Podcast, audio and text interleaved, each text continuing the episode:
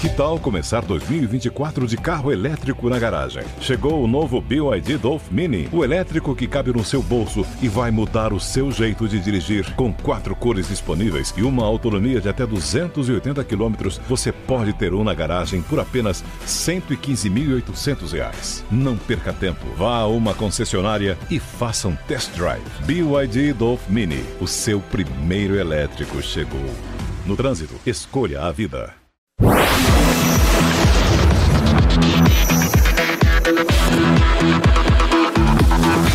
Bate pronto. Oferecimento Votorantim Cimentos, o cimento que é bom demais. Boa tarde, amigos do Bate Pronto. E uma tarde aí de expectativa pro torcedor São Paulino, pro torcedor atleticano. Muita gente diz: ah, o brasileiro já tá decidido. Ah, o brasileiro pode ter perdido já um pouco da sua graça. Nada disso, hein? Nada disso, porque tem muito time ainda disputando vaga em Libertadores, disputando ali para fugir do rebaixamento. E hoje são dois gigantes lutando por um espaço ainda na Libertadores. São Paulo podendo ir para sua quarta vitória consecutiva.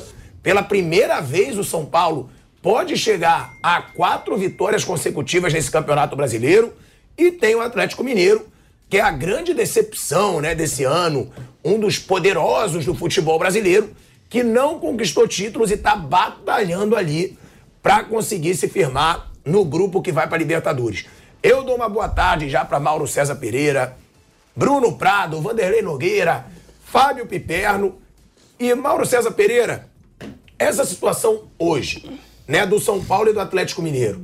O São Paulo joga em casa, diante da sua torcida, brigando ainda por Libertadores, vivia um momento de muita pressão quando perdeu a final da Sul-Americana, que era o título que o São Paulo poderia conquistar no ano. Mas agora vem recuperando, né, Mauro, com três vitórias consecutivas e do outro lado, ainda muita cobrança. É um Atlético que, no meu modo de ver, está até mais pressionado do que o São Paulo e um São Paulo que vem recuperando a sua autoestima nesse Brasileirão, né, Mauro? É, são dois times de, de campanhas bem decepcionantes né, na temporada, né? O São Paulo chegou na final e perdeu, teve momentos aí de decepção, até vergonha para sua torcida em confrontos com o Palmeiras, final de estadual, virada nos acréscimos dentro de casa. É, e o Atlético é um grande fiasco na temporada, né? Aliás, eu acho que a discussão sobre o Atlético ela vai muito além do campo e do, e do treinador. Tem que discutir a estrutura do futebol do Atlético. Tem um profissional à frente é, que praticamente não é citado, que é o Rodrigo Caetano, que faz as contratações do técnico, de jogadores, é, e foram muitas contratações esse ano. É, quando o Mohamed é, foi demitido, é, a criatividade atleticana apontou na direção do nome óbvio que era o Cuca, e não está dando certo, né? ou seja, é, é, um ano bem ruim.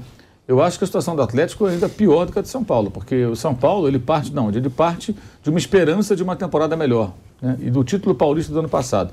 O Atlético parte de um título brasileiro, de uma Copa do Brasil, de uma participação em semifinal de Libertadores eliminado sem ser derrotado, ou seja, invicto, né? e pelo gol fora, critério que nem é mais parte integrante da competição, e faz uma campanha risível, né? correndo o risco de nem ir a Libertadores. Se o Atlético não ia à fase de grupo, já é um vexame, né? É, ter que disputar a fase preliminar ali, inicial da, da Libertadores. O caso de São Paulo é um caso de uma recuperação em reta final para tentar ter alguma coisa minimamente aceitável nessa temporada e apontar para uma temporada melhor, né? uma classificação para a fase de grupos garante aí pelo menos três jogos é, para a fase preliminar, pelo menos dois jogos, no, um jogo no Morumbi, passando um segundo e chegando na fase de grupos mais três. Podem ser cinco jogos com o estádio cheio, com boa arrecadação, com cota de televisão e a expectativa de avançar. Mesmo que São Paulo não seja um favorito na Libertadores, participar dela pode significar o quê? Dinheiro em caixa. Né? E com um pouco de sorte, de repente, cruzamentos, o, o time se acertar, quem sabe não vai avançando, como por exemplo avançou com, com Balsa, né? E quase chegou à final, chegou à semifinal, né? Em 2016. E também não era um dos favoritos. Então, é, eu acho que a situação do Atlético hoje parece pior do que a de São Paulo, né? E as atuações do Atlético são, todo, as últimas atuações, é, todas elas, nenhuma delas foi boa. Algumas são ridículas, outras nada além de medianas. É, tem dificuldade diante de qualquer equipe, mesmo times da, do bloco de baixo da tabela, o Atlético não se impõe é uma temporada muito ruim. Eu acho que a do Atlético é pior do que a do São Paulo. Eu acho que o momento do São Paulo é ligeiramente superior. E hoje é um jogo importante porque os dois podem ficar até mais próximos ali no caso de uma vitória do São Paulo. Né? Agora, Mauro, Essa situação do Atlético, quando foi o Flamengo, muito se falava, você mesmo diz, quando é com o Flamengo, repercute muito mais.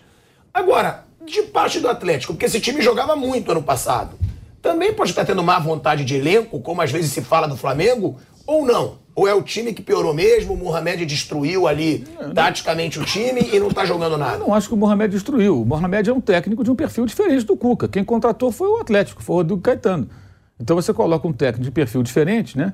É, você espera o quê? Você espera que ele continue o trabalho? O Atlético não procurou alguém capaz de trabalhar uma, com uma proposta de jogo parecida com a do Cuca, que foi bem sucedida no passado. Trouxe um técnico de outro perfil. Ele vai trabalhar do jeito dele. Né? Ele não vai fazer um. Não é um clone do Cuca. E aí o que acontece? Naturalmente, as coisas vão mudando na forma de jogar, o perfil do elenco, é, e a coisa não combinou. Mas o Mohamed, com o Mohamed, o Atlético jogava melhor e tinha resultados melhores do que tem hoje. Com o Cuca, piorou. Piorou. E o Cuca conhece os jogadores, conhece o elenco, recebeu mais atletas. Ou seja, o que está acontecendo? Agora, eu não desconheço, não tenho informação de que exista ali, eu não tenho essa informação, né? problemas entre o técnico e os jogadores. O que eu sei é o que eu vejo no campo, né? E o campo mostra um time jogando muito mal. E não é de hoje. E o elenco foi praticamente todo ele preservado e ainda reforçado por outros jogadores que chegaram durante o ano de 2022.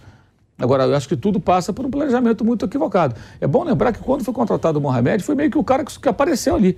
Eles tinham, eles tentaram o Jorge Jesus, não conseguiram, tentaram o Carlos Carvalhal, chegou a haver um acerto, estava praticamente acertado, pelo menos foi dado como certo, né? De repente o Carvalhal não veio, e aí surgiu o Mohamed. Eu até comentei aqui na época, né, que é, é, eu recebi mensagens de alguns colegas da imprensa argentina na época e a pergunta era: por que o Mohamed? Por que o Mohamed? O Mineiro está contratando o Mohamed? Eles perguntavam por quê.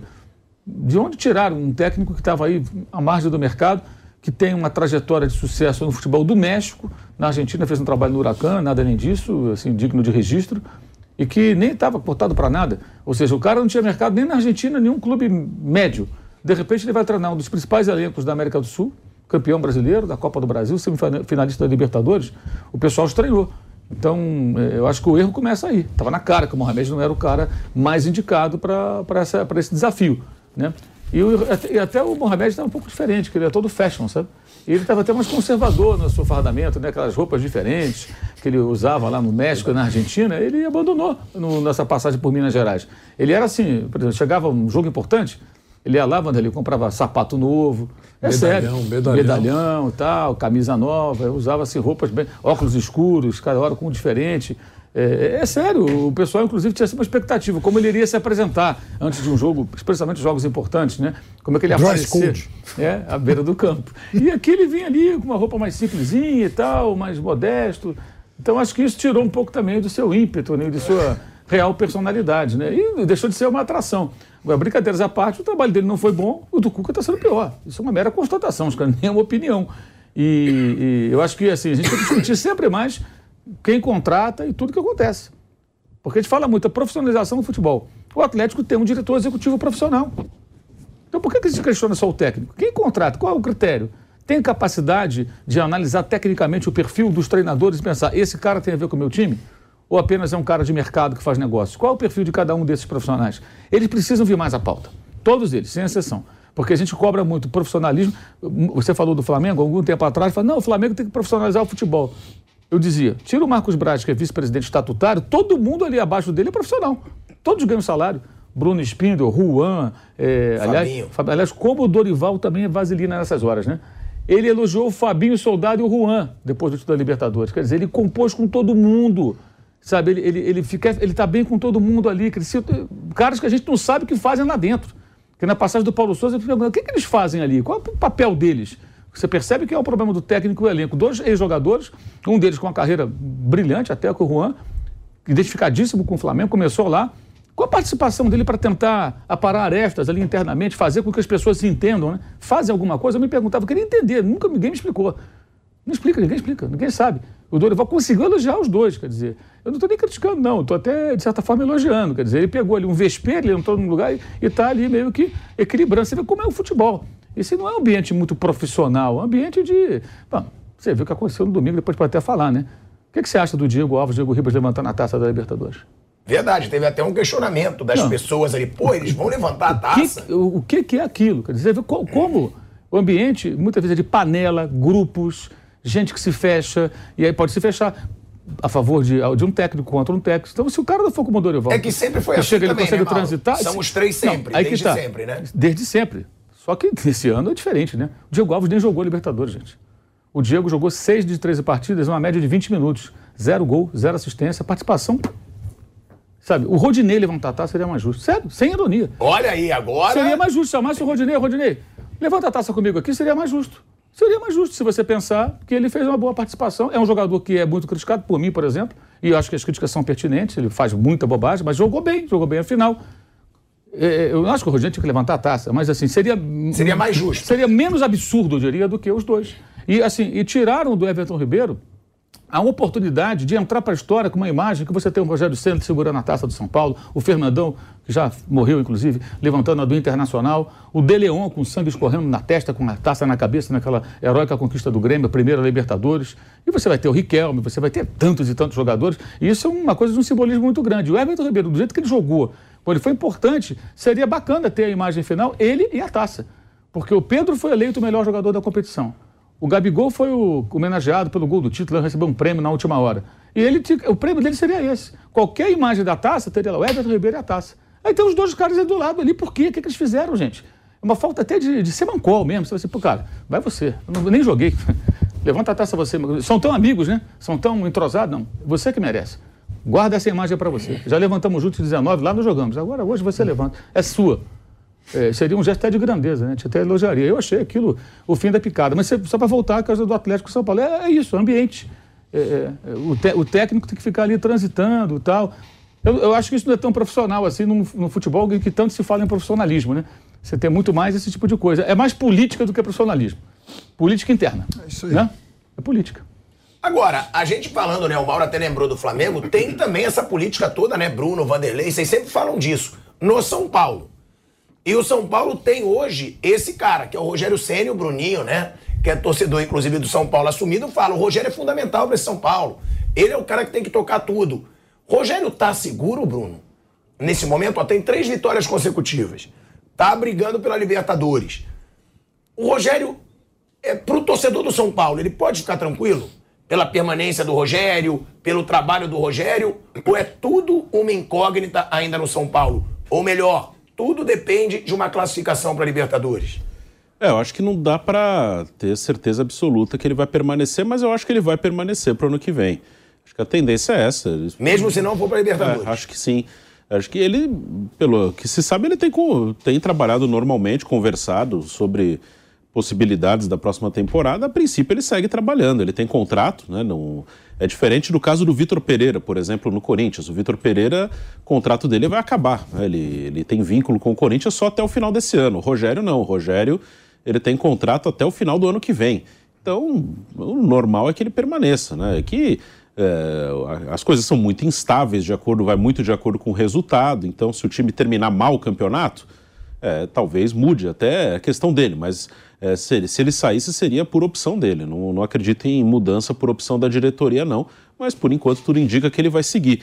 E o jogo de hoje ele é realmente importante porque são Paulo eh, ele não está garantido nem na pré-Libertadores, ele ainda precisa conquistar a vaga na pré-Libertadores, mas tem a possibilidade, hoje, uma possibilidade real, sim, de classificar direto para os grupos, né, que seria o sexto lugar. Hoje o São Paulo é o oitavo, hoje ele estaria na pré-Libertadores, mas ele está um ponto do sexto colocado, que é o Atlético Paranaense. O Atlético Mineiro é o sétimo, junto com o Atlético Paranaense. O Atlético Paranaense e o Mineiro estão com 51, o São Paulo está com 50 é o oitavo colocado. Então, se o São Paulo vencer o Galo hoje no Morumbi, ele passa o Atlético Mineiro. E se o Atlético Paranaense empatar na rodada, o São Paulo assumiria a sexta posição, que é uma posição de vaga direta na fase de grupos da Libertadores. Então é um jogo importante no Morumbi. O Atlético Mineiro vem mal. O Atlético Mineiro é um time, para mim, disparado, a grande decepção da temporada. É, tem ótimos jogadores tecnicamente, mas está desfalcado. O Hulk não joga, o Nath Fernandes não joga. Então, até individualmente, não- hoje eu não vejo. Do time que vai entrar em campo hoje, eu não acho que, haja, que exista uma diferença tão grande pelo que os jogadores do Atlético estão produzindo e pelos desfalques do Atlético. E o São Paulo, ele tem desfalques, como já vem dos últimos jogos, mas já são desfalques da, que, de, um- de algum tempo, principalmente na defesa. Então hoje é uma grande oportunidade para o São Paulo. Se ele vencer o jogo hoje, ele pode até terminar a rodada numa posição de vaga na fase de grupos da Libertadores. Boa tarde a todos. Olha, com relação ao Ceni, eu continuo com aquela tese que ele só sai do São Paulo se ele entender que é o momento de sair. Eh, demi, demissão, nem pensar, nem agora, nem eh, em 2023. É o que eu vejo. É, se ele tiver que sair ou se ele decidir sair, será uma decisão dele, só dele. A diretoria de São Paulo não vai demiti-lo eh, por resultados. É, essa é a visão que eu tenho. Com relação ao ranking de decepções, o Atlético Mineiro lidera com folga esse campeonato brasileiro, por vários assuntos, pelo elenco, é, pelo cofre. Né? Então, uh, no ranking de decepções, no quesito expectativa, né, você pode colocar, uh, o Atlético nessa situação foi mesmo uma decepção no Campeonato Brasileiro. E hoje tem um, mais um detalhe muito especial, né, que é o cofre, né? Os dois são importantes, tem história no futebol brasileiro. É o cofre do primo rico e o cofre do primo pobre. É, essa é a imagem que eu, que eu tenho. Estão cabeça a cabeça. E, e, e, o primo pobre, tudo entre aspas, você está entendendo, né? E o primo pobre recebe o primo rico uh, uh, na sua casa. E, e com essas expectativas que o Bruno acabou de dizer de conquistar pontos importantes para chegar a uma vaga de uma competição que é o sonho dourado de todo mundo que participa do Campeonato Brasileiro, participar da Libertadores, que é a maior exposição do continente no próximo ano. Alguns já estão garantidos, outros ainda não. O São Paulo ainda está vivo nisso. Mas, para concluir, o time em São Paulo, fora de São Paulo, mas o jogar no Morumbi é sempre um teste cardíaco para a sua torcida. Sempre. Até quando ganha, até quando joga, é, e você sabe que vai ganhar, é, é, até o último minuto é um teste cardíaco para a torcida. Esse é o São Paulo dos últimos tempos. Ô Piperno, a gente está falando do São Paulo, né? O São Paulo, ele vive uma boa fase. É, havia o medo da perda na final da, da Sul-Americana comprometer todo ano, né? Porque o time teria ali uma grande decepção da torcida, o São Paulo poderia garantir uma vaga na Libertadores e não garantiu, e dificilmente conquistaria essa vaga no Campeonato Brasileiro. Só que o São Paulo, ele se recupera, a gente acabou de falar, ele tem três vitórias consecutivas e pode chegar à quarta. Primeiro, isso interfere na confiança desse grupo que saiu daquela final muito abalado e muito criticado pelo torcedor. Inclusive teve o Luciano é, jogando é, declarações aí polêmicas é, contra o ambiente interno do São Paulo. Hoje esse clima melhorou e outra, o São Paulo tem melhores atuações ou apenas melhores resultados nesses três últimos jogos? Pilhado, o São Paulo continua não jogando nada. Na verdade, São Paulo ganhou de três times ruins. São Paulo pegou três babas em sequência e ganhou, o que todo mundo mais ou menos imaginava. Então, eu acho que essa chance do São Paulo brigar por vaga na fase de grupos, ela existe, porque a tabela mostra isso. Mas eu ficaria muito surpreso se São Paulo conseguisse esse objetivo, alcançasse esse, esse, esse objetivo, porque o time do São Paulo, ele é, dificilmente ele faz bons ou ótimos jogos contra times melhores. Ele jogou bem contra o Palmeiras, aliás, se defendeu bem lá na arena, jogou com boa parte do, do, do, jogo com um a menos, o finalzinho com dois jogadores a menos. Mas eu acho que eu venho dizendo há muito tempo que eu ficaria surpreso, por exemplo, se o São Paulo terminasse o campeonato à frente do Fortaleza. Fortaleza hoje está três pontos atrás, mas vem em franca recuperação dos três melhores times do retorno. E esse sim vem jogando mais. São Paulo não. Então, é, eu imaginava sim que São Paulo fosse ganhar nove pontos nesses últimos três jogos, mas daqui para o final os, objetivos, os obstáculos de São Paulo são muito mais complicados. Eu acho sim que o Atlético Mineiro é uma grande decepção e eu acho que o Atlético Paranaense é outro que pode ver escapar uma vaga que parecia certo. Em relação ao Atlético Mineiro, a gente nos últimos dois, três anos meio que se acostumou a dizer que Bom, no futebol brasileiro tem três grandões aí brigando por tudo. Eu também, enfim, no começo do ano, em razão até do que o Atlético Mineiro fez em 2021, imaginei isso. Imaginei que, que o Galo fosse de novo disputar tudo, porque tem um bom elenco, tem um elenco caro. Mas é bem verdade que fez escolhas ruins, para técnicos, perdeu jogadores importantes no meio do campeonato. O Arana é um deles, agora nessa reta final é o Hulk. O, o Cuca, versão 2.0, aí não consegue emplacar, não consegue trabalhar bem. E, na verdade, é, eu enfim, reformulei um pouco aquilo que eu imaginei no começo do ano. O 2021 do Atlético é que foi a exceção desses últimos anos. O Atlético não foi é, tudo isso. É, veja, o Atlético ganhou uma Libertadores em 13, brilhante, o maior título da sua história, foi campeão da Copa do Brasil em 14, depois em 15, 16, 17, 18, 19, não foi lá um, né, um, um time que brigasse efetivamente por títulos.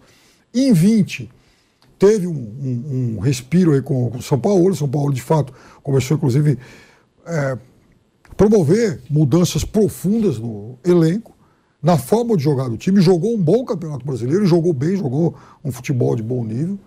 Mas veja, foi um Atlético que terminou em terceiro, um campeonato é, atípico por conta de tudo que aconteceu no período lá de pandemia, né? E depois disso, o Atlético fez aquele 2021 brilhante. E agora, em 22, o Atlético volta a ser o que ele tinha sido nos anos até 2019. Então, assim, é um erro, por exemplo, querer equiparar o Atlético a Flamengo e Palmeiras.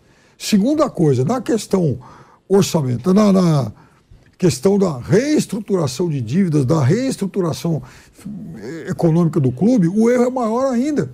Porque o Atlético é, é o maior devedor do futebol brasileiro. O Atlético, tirando a conta estádio, ele deve mais do que o Corinthians. Né?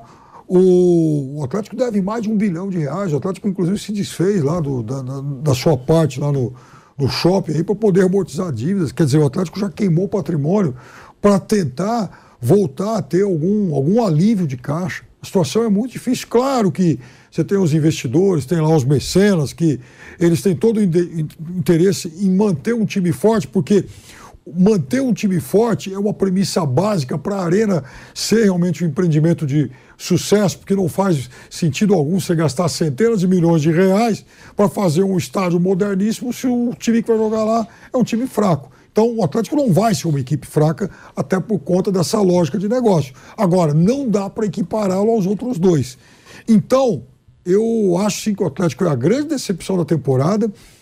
E não queria também deixar de lembrar um mau final de Campeonato Brasileiro que faz o Atlético Paranaense, que num determinado momento chegou a brigar naquele bloco lá dos três primeiros, e é outro que corre seríssimo risco de ficar fora da fase de grupos da Copa, da Copa Libertadores. E aí eu não sei se esse ano vai ser seria lembrado como o ano da final de Libertadores ou o ano do fracasso no Campeonato Brasileiro. É, e seria um grande fracasso para o Atlético Mineiro. O ano do Atlético Mineiro seria um vexame. Se ele não vai para Libertadores com o elenco que tem, com o gasto que fez, seria um vexame, na minha opinião, para o Atlético Mineiro. Mauro, você acha que seria vergonha o Atlético Mineiro não ir para Libertadores além de não ter conquistado títulos de expressão nesse ano, e outra, sobre o São Paulo, ainda é um problema para o Rogério Senna, né? Os desfalques. É impressionante. Tem Alisson, dor na coxa. Caio, a cirurgia no joelho. Diego Costa, tendinite. Igor Vinícius, pubalgia. Gabriel, lesão no ligamento. Nicão, desconforto na coxa. Miranda, lesão no ligamento colateral do joelho esquerdo. E além disso, ele tem Caleri, Nestor e Patrick, que estão entre os principais jogadores do seu time, pendurados nesse jogo, numa reta final que pode ser decisiva para o São Paulo. Primeiro, é vergonha para o Atlético, se não for para uma Libertadores? E segundo, como o Rogério resolve tanto. Pro... Opa, ligou meu celular aqui sim. Como o Rogério resolve todos esses problemas? Eu acho que assim, essas, esses desfalques em, em, grande quantidade refletem a temporada. Estamos no final de uma temporada absolutamente maluca. Então você vai ter jogador arrebentado, machucado. Alguns clubes tiveram em outros momentos, São Paulo tem, tem tido agora, já teve várias vezes, aliás, ao longo da temporada, muitos desfalques, né? É, não tem jeito, vai se virar com o que tem, como ele já fez em várias outras ocasiões. Aí é, é não, não, não, tem, não tem muito o que pensar, o que discutir.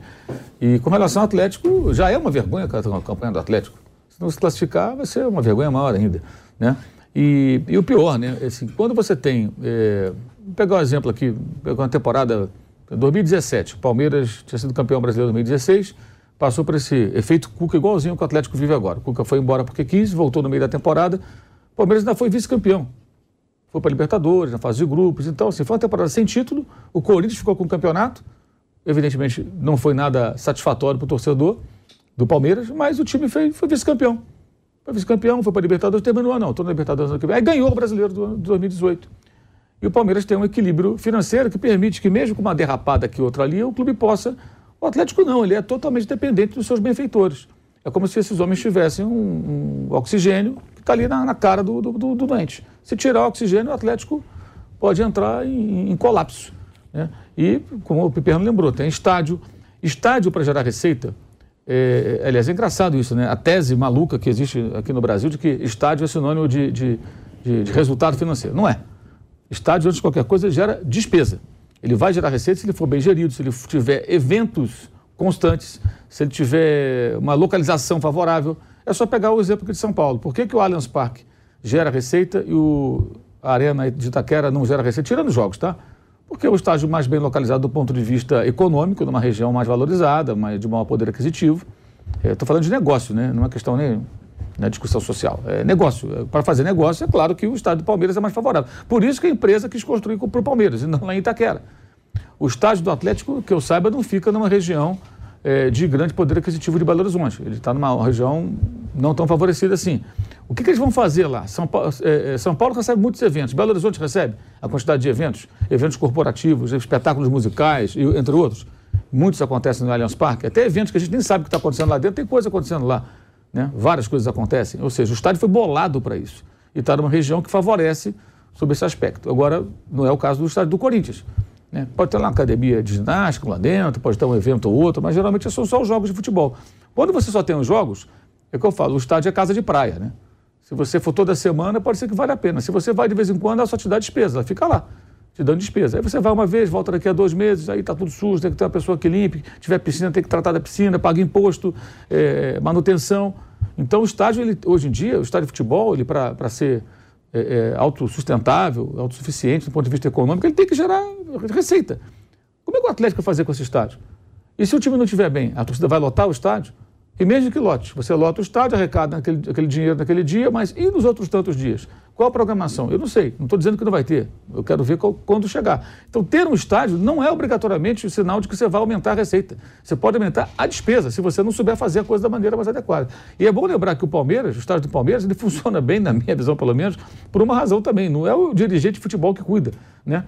Ele tem uma empresa que é parceira, contrataram uma empresa que cuida de eventos e ela traz grandes artistas musicais, as coisas acontecem. Né? Porque dirigente de futebol não sabe lidar com isso. Os caras não são do ramo, você acha? Vamos mandar o Marcos Braz, o, o, o presidente do Botafogo, ou do Grêmio, né? o Romildo Bozan para tra trazer artistas para se apresentar na arena. Não, não é, não é o dele, não é, não é a praia dos caras. Nem tem esse conhecimento. No caso do Palmeiras, não. A empresa, no caso do WTO, eles contrataram uma empresa de eventos, então vira e mexe, tem um espetáculo musical importante e outras coisas que acontecem. Então o Atlético tem o estádio, o estádio tem que ser pago. Então é mais uma conta para pagar. E essa coisa de, se desfazendo, o Piperno lembrou do shopping, do patrimônio, isso é um negócio perigosíssimo. Ah, eu tenho patrimônio, eu vendo, eu pago aqui. Quando você vende o um patrimônio para adquirir mais patrimônio, pode ser. Mas quando você vende para pagar só dívida, dívida, dívida, de futebol, é bem complicado. Então, se você vende o shopping e o dinheiro vai para o estádio, você pode estar trocando de patrimônio, que nem vender o um apartamento e comprar uma casa. Né? Ah, eu vendi o apartamento que eu tinha, comprei uma casa que é maior, é melhor, porque eu queria morar ali. Né? Vai ser mais interessante para mim. Agora, quando você vende a pagar a dívida, você só vai perdendo, perdendo, perdendo. Então, é, é uma gestão extremamente, digamos assim, é, de altíssimo risco, digamos, né? E, e, e, todo mundo achou hoje em dia que não, qualquer coisa vira SAF. Não funciona assim. Aliás, o, SAF, o Vasco está virando SAF, né? Será que vai subir? Como é que vai e, ser? Mas aí não é a SAF ainda, né, Mauro? Mas e se eu não subir, como é que vai ser essa SAF? Você já pensou? O cara é um investidor, né? Eu vou investir no time que, tá, que é repetente duas vezes da Série B. Vou investir o quê? Aí eu perco para o Ituano. Eu perco para o Ituano. Quer dizer, é um, é um bom investimento? Vai, vai dar retorno? É, é complicado, não é tão simples assim. E é bom lembrar, a SAF do Vasco, por exemplo, é o, é dono do Genoa. O Genoa é um time que já foi campeão da Itália no passado, tem uma tradição, né? Foi rebaixado. Rebaixado sendo já desse grupo. A SAF não é certeza de nada, gente. É uma, é uma rota de fuga. Às vezes é a única rota de fuga existente. Caso do Botafogo, do próprio Vasco. Mas não é uma certeza de nada. Então, quando o Atlético vive essa roda viva, virar SAF, depende se vai ser uma solução ou não. Depende de como as coisas vão acontecer. Mas é que você falou, né? Será que vai ter retorno? Eu acho que um Vasco da vida. Pelo valor que tem, que para mim é preço de banana hoje, pelo que o, o Vamp mesmo diz, o Vasco é 700 milhões, podendo chegar a um bilhão, né? na prática. Eu acho que você vendendo dois ou três jogadores, você banca. Eu acho que é um baita investimento. Agora, claro que ele não esperava pegar na Série B. Né? Porque. Que jogadores? Tem o André ali para vender, quem mais? E com não, time, mas eu digo, time na Série a B. torcida, Mauro, né? É uma torcida nacional. Sim, não. Sim. Porque você ganha mas dinheiro você, em cima mas você tem que estar na Série A. Isso é no papel, né? Você, tem que estar na Série A. Na, na prática. Tem que estar na Libertadores no outro ano. O Vasco, para fazer sentido, o Vasco tem que subir esse ano. Claro. Se no, no ano que vem, no 2024, no caso, jogar pelo menos a, a Sul-Americana, brigar por isso. Tanta vaga que tem. O Botafogo tem que ir no meio para a Sul-Americana. E depois brigar pela Libertadores. Jogar a Libertadores. Aí você começa. Se não adianta. E outra coisa, o Vasco não subir, subiu o Bahia, o Vasco vai ser o único dos grandes campeões ali que vai ficar na Série B. Vai. Então ainda tem isso. Ele vai ser o prato principal dos 19 adversários. Que é assim, né? Quando tem um grandão ali, os outros dizem, opa, todo mundo quer ganhar dele. Esse ano estava mais diluído, né? Que tinha Cruzeiro, tem Grêmio, tem Bahia, tem o próprio esporte. Vai ficar o Vasco, de repente o esporte, o Ituano sobe, se acontecer. É uma desgraça isso aí. Então também depende do resultado esportivo. Um estádio, para ser rentável, tem que ter também resultado esportivo. O time não ganha, então você não vai, gente. Não vai encher estádio. O ingresso tem que ser mais barato. Eles elevam o preço quando o time, quando a demanda é maior. Tem, tem muita coisa em jogo. Não é, não é assim, então, eu tenho um estádio, está resolvido. Não é assim. Eu penso dessa maneira. Você queria falar sobre não, o assunto não, também, não. É que você falou um bilhão, né? Um bilhão mais ou menos. É, 700 milhões podendo chegar a um bilhão. É que eu acho que, como o Cruzeiro, o Ronaldo comprou na Série B. Já vai daqui a pouco estar tá na Série A, vai ganhar muito, é que eu acho que é um investimento bom, mesmo na Série B. Claro, na Série A é muito melhor. Eu acho que esses caras vão ganhar muito dinheiro com o Vasco. Não, é só. Muito. Que, então, mas é, depende qual era a expectativa. Vou ganhar em cinco anos? Uhum. Não sei. Tá bom, então tudo que acontecer em cinco anos eu conserto aí e até agora. Não, não, eu tenho. A minha expectativa é em 24 meses é, pagar a conta, já começar a ter um lucro. Aí é, eu não sei o que passa pela cabeça deles. É, eu não vejo assim nenhum jogador no Vasco da Gama que pode atrair assim um comprador jogador é, com cheque em branco. Eu não vejo né, nenhum jogador assim no, no Vasco da Gama. Talvez tenha um, sei lá, mas não o suficiente para resolver o meu problema de caixa. Pronto, era o dinheiro que eu queria que entrasse para dar uma refrescada por aqui. Não é isso, eu acho que vai tudo dentro do campo. Se conseguir subir, deu um passo muito importante. Se não conseguiu, será uma grande decepção. É claro que o discurso será outro. Normalmente, quem faz esse tipo de negócio, esse acerto, SAF e tal, tem um discurso mais profissional. Né? É, o senhor, olha, o senhor investiu e seu time não subiu. O que, que o senhor pensa? Ah, dentro do nosso projeto, nosso planejamento, aquela coisa toda. Estamos acertando primeiro a casa aqui dentro. Aos poucos a coisa vai melhorar, a organização está melhor. É, organização e métodos que tocam o Vasco da Gama já foram, digamos, aprimorados. O cara vai ter esse discurso, se for um cara de empresa, que é o caso. É, né? Mas que não subir é uma pancada para quem coloca dinheiro, sem dúvida. É isso, Asmar. Lógico, você não, na Série B, a grana mal chega a 10% que seria a Série A, cota fixa de 8 milhões, mais as variáveis aí com TV a cabo, com, enfim, pay-per-view. Depois tem uma coisa, a Série B do ano que vem ela vai ser uma Série B menos atraente do que a desse ano. Ou seja, você vai ter menos recurso ainda de patrocinadores, menos, né, menos dinheiro captado no mercado, porque vai ser um campeonato com menos marcas vistosas, né? não, não vai ter Cruzeiro, Grêmio, Bahia. Então, é tudo muito mais difícil. Isso significa um ano a mais para o investidor colocar dinheiro e um ano a menos para o investidor receber dinheiro aí de receita de televisão, eventualmente de venda de jogadores. Então é tudo mais difícil, é tudo mais, é tudo mais complicado. Não tem, não tem mágica nesse negócio. O dinheiro não aceita esse tipo de mágica. O dinheiro ele só vai dar resultado, o, o, lá o resultado pretendido pelo investidor, se, houver, se ele for é, é alvo de uma boa gestão.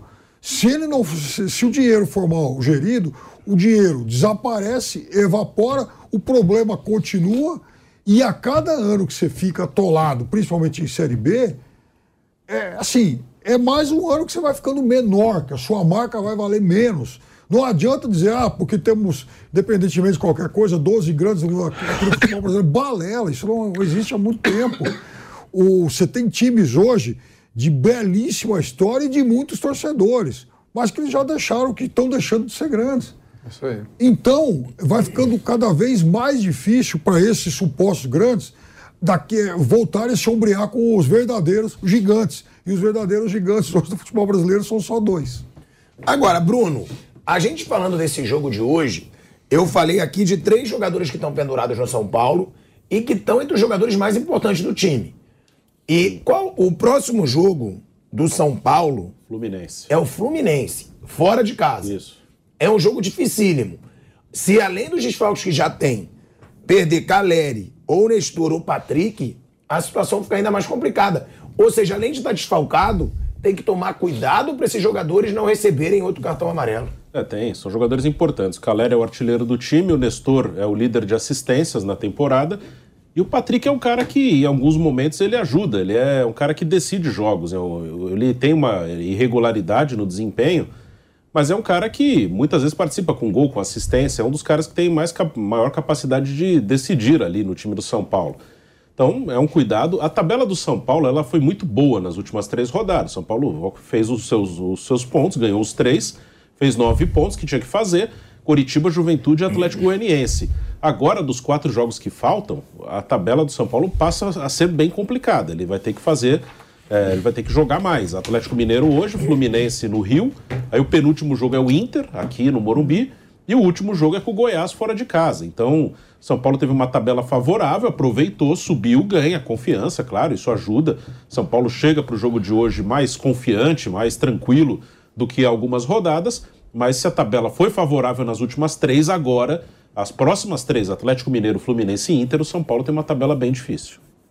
Ó, essa defesa do São Paulo, formada nos últimos três jogos, que foi é, vencedor, ela tem o Rafinha, o Luizão e o Léo. Não se esperava, né, Bruno? Não. Que fosse uma zaga eficiente e, por enquanto, tão bem. Então, o Diego Costa machucou, Miranda machucou, né? Então, o Rogério teve que formar. E hoje eu acho que ele vai ter que mexer, porque o Moreira, que está jogando de ala direito, ele machucou o joelho, passou por cirurgia. E eu não imagino o Rafinha de ala, né? O Rafinha, ele, mesmo quando joga na lateral, ele não vai muito na linha de fundo. Então, acho que hoje ele não vai usar três zagueiros, não, porque ele poderia colocar um zagueiro ali, o Ferrarese, talvez, e jogar o Rafinha para ala. Mas o Rafinha não faz mais essa função de ala, né? O Rafinha não é aquele cara que vai na linha de fundo. Então, acho que hoje, na vaga do Moreira, do- que é lateral direito, e vinha jogando como ala, eu acho que o Rogério vai colocar mais um jogador de meio campo ali. Acho que vai ou com o Galopo, ou com o Igor Gomes. Eu imagino que ele vai mudar o sistema hoje. Acho que eu jogo o Rafinha de lateral, o Luizão e o Léo formando uma dupla de zaga, e vai entrar mais um jogador de meio campo. Eu imagino que ele vai fazer essa modificação. O Mauro César chegou a falar né, sobre o estádio do Atlético Mineiro e o nosso Bruno Landi do YouTube, né? É um cara que é fera aí nos nossos cortes. Ele pediu até pra gente se aprofundar um pouco nesse assunto. Porque realmente é um assunto que gera interesse do torcedor. Até porque tem aí o torcedor do Flamengo também, que pode ter um novo estádio. É, isso traz um retorno ou pode ser um tiro no pé? Então, uma pergunta aqui pro Mauro e também pro Vanderlei Nogueira. O estádio, o novo estádio do Atlético Mineiro, a MRV Arena, ela pode ser um grande trunfo para a receita do clube, para ele se estabelecer como uma grande potência nacional, financeiramente falando, ou, na opinião de vocês, ele pode ser mais um tiro no pé? Depende de como vai ser gerido, depende do que vai ser feito. Eu já acabei de falar sobre isso. Não tem muito o que acrescentar. Pela gestão do Galo. gente vai ficar repetindo as mesmas coisas aqui, já foi falado. Eu acabei de falar, depende da gestão. Para você, Vander. É, eu acho que a gente não sabe exatamente o que é que eles vão fazer por lá, né? É, agora, presume-se que seja um estádio moderno, com muitas alternativas para utilização. Bilheteria, esquece, né? Esse estádio não pode, o clube de futebol importante não pode contar com bilheteria. Por mais moderno que seja o seu estádio, só para o futebol, ah, não é um bom negócio, né? Porque fica parado lá, fica ocioso. Pode ter uma coisinha ou outra, mas não foi planejado exatamente para isso. É, como o estádio está sendo feito, está sendo construído ainda, imagina que tenha sido feito é, com, com, com uma arquitetura bem moderna para uma série de, de utilizações, né, que fi- fique, não fique ocioso uma hora por dia. Existem, até depende do que acontecer, você pode utilizar as 24 horas, as coisas funcionando, restaurante, uma série de outras coisas. Né? Com relação a, a- shows, eh, que o Mauro passou de, deu de passagem aqui, eu acho que não pesa muito a localização. Eh, eh, são shows importantes que podem acontecer, até fora de lugares um pouco mais mais, digamos assim, com muita estrutura, né? pode ser fazer um estádio em local mais afastado, desde que você traga uh, pessoas que levem público. Né? Eu estava, quando começou a construir estádio com essa com essa ideia, até mesmo o, o, o estádio do, do, Palmeiras, a Arena do Palmeiras, eu falei com uma pessoa que costumava, e agora está um pouco fora do mercado, mas que costumava trazer ou participar da vinda de grandes astros para grandes shows aqui em São Paulo. Se falou muito em tantos shows e tal, eu falei, quantos shows por ano, é, é, top de linha, é possível trazer para São Paulo? Naquele momento eu perguntei top de linha? Quem que você considera top de linha? Ah, um grande artista que cobra 2 milhões de alguma coisa é, para fazer um show, alguma coisa assim. Falou, olha, de 8 a 10. Isso em São Paulo, de 8 a 10. Grande, pode ter evento toda semana, mas a top de linha ah, de 8 a 10. Até porque os caras também têm problema de agenda. Se você abrir aí o do Andrea Bocelli, você vai encontrar shows até 2024 já, já fechado, com todo o seu calendário né, no mundo inteiro. Então é assim. É, qual, alguém deve ter feito esse tipo de planejamento, que tipo de shows o, o estádio vai poder receber. Então a gente não sabe exatamente. Mas que é, se não tomar cuidado, um grande prejuízo, é. Agora, se for muito bem é, gerido, claro que é uma receita respeitável e vai pagando a conta. Depende muito do time também. Claro. Depende muito do time. O time está ganhando, o time está bem, a torcida do Atlético é uma torcida fanática. Mas aí é só. A torcida do Atlético lota estádio todo jogo. Então, mas aí, se, se precisar. aí seriam exageradamente oito jogos por, por mês. São oito datas. Oito datas. Eu, eu sempre acho que bilheteria é bom, claro, é muito bom, mas já está, uh, uh, uh, Asmar, digamos assim, no, se fosse uma classificação de campeonato, estaria na primeira página. Não estaria mais no topo, você entendeu? Houve um momento no, no, no mundo aqui, no nosso mundo, que a bilheteria era, prime era a primeira receita. E o restante vinha para baixo lá. Agora já não é mais assim, não é mais a primeira receita. Pergunta para o Palmeiras se a primeira receita é, do estádio é, é, é a bilheteria. bilheteria.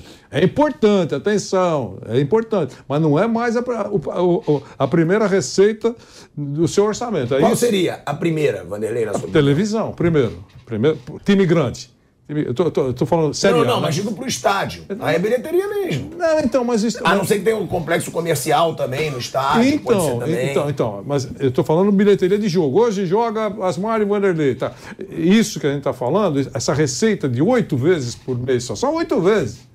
Tá certo? É isso que tem. Agora, se o estádio for bem gerido, ele tem shows, simpósios, tem conferências, tem restaurante, tem apresentação para o povo do estádio, tem um monte de coisa lá. Né? Shows. Né? Entra muito dinheiro com aquela obra toda lá. Mas se a gente só imaginar em futebol, bola rolando, são oito bilheterias. Uma média de 2 milhões por mês, 2 é, milhões por, por evento, você tem que abater. Lembre-se que quase metade disso vai para despesa. Tá certo? Tem uma, tem uma continha lá. Operação, staff, todo aquele negócio diminui. A receita do jogo, a, a, a arrecadação do jogo, 2 milhões. Vai chegar, para não brigar, vai, vai ficar um milhão para o clube. Tem tudo isso. os números são implacáveis, né? É isso. Não são, imagina, Vanderlei, um clube fazendo aí 66 jogos por ano, todas as competições, sendo que só metade disso, obviamente, é como mandante. Coloca lá um milhão de reais aí líquido de receita por jogo. Isso é um número otimista, considerando um mercado como, como de Belo Horizonte. Você vai ter jogo contra Caldense, que você não vai dar isso, você vai ter semifinal de Libertadores, que você vai dar muito mais que isso. Então, na média, coloca isso aí. Vai, 30 e poucos milhões de reais por ano limpo. Divide isso por 12. 2 milhões e meio por mês. É bom, é claro que é bom. É dinheiro entrando, é dinheiro entrando. Mas vai resolver a vida? Não. Aí você pode, ah, tudo bem, mas você está considerando só, sei lá, bilheteria de futebol. Mas tem todas essas outras atividades, shows, museu e não sei o quê, loja, tudo bem, 4 milhões de reais por mês. Lindo, ótimo. Resolve o problema de um clube como o Galo, que deve, sei lá, um milhão? Não. Então, veja, é melhor ter sua própria casa, o estádio, jogar no seu estádio, ganhar dinheiro com ele e tal, mas isso não pode ser considerado aí a, sabe, a tábua de salvação. Não vai ser. É mais um componente, componente importante. É uma nova unidade de negócio para gerar receita. E o clube tem que cada vez mais procurar novas fontes de receita. O Estado, sem dúvida nenhuma, é importante em relação a isso. Mas não vai mudar o patamar de um clube de futebol só simplesmente o fato de ter um novo e belo estádio. E se não tiver uma boa gestão no futebol, isso que é importante. Quer dizer, não adianta Se tiver ter... uma gestão, é, tiver... traz muito dinheiro, né? Se tiver a, sua, a melhor casa mais bonita do mundo, um lindo palácio e tal, não sei o quê, vai me colocar lá como gestor disso aí, eu que não entendo nada, daqui a pouco tem cupim na parede. Quer dizer, enfim, não resolve. Então tem que tomar muito cuidado. Ó, Bruno Prado, as equipes que estão na disputa pela Libertadores hoje, porque agora o que vai dar uma grande graça para esse Brasileirão é essa briga pela Libertadores. A gente tem Atlético Paranaense em sexto, com 51 pontos. A gente tem o Atlético Mineiro em sétimo, com 51. São Paulo com 50 em oitavo. Fortaleza em nono com 48 pontos. Décimo Botafogo com 47. E o décimo primeiro, o América Mineiro, com 46. Todos com uma diferença de pontos bem baixa. O décimo primeiro, que é o América Mineiro, ele está só cinco pontos do sexto, que é o Atlético Paranaense. É, todos estão na briga. O América ele ficou em oitavo um tempão, teve uma queda. Né? Se a gente olhar Sim, o gráfico que está subindo está descendo, o América está descendo. Né? O São Paulo subindo, porque ganhou os últimos três jogos, mas, como eu falei, agora ele terá uma tabela mais difícil. Fortaleza subindo, Botafogo tem os seus altos e baixos. E o Atlético Mineiro, ele está mais ou menos na mesma desde, vai, colocar desde que o Cuca voltou ali, desde o início do segundo turno. E o Atlético Mineiro jogou todo o segundo turno só o brasileiro. Né? Ele, tava, ele já tinha sido eliminado das outras competições, então foi praticamente o segundo turno inteiro só com o brasileiro. A briga é entre eles mesmo. O Atlético Paranaense em queda, vamos ver agora depois com o fim da Libertadores como vai ser o Atlético Paranaense.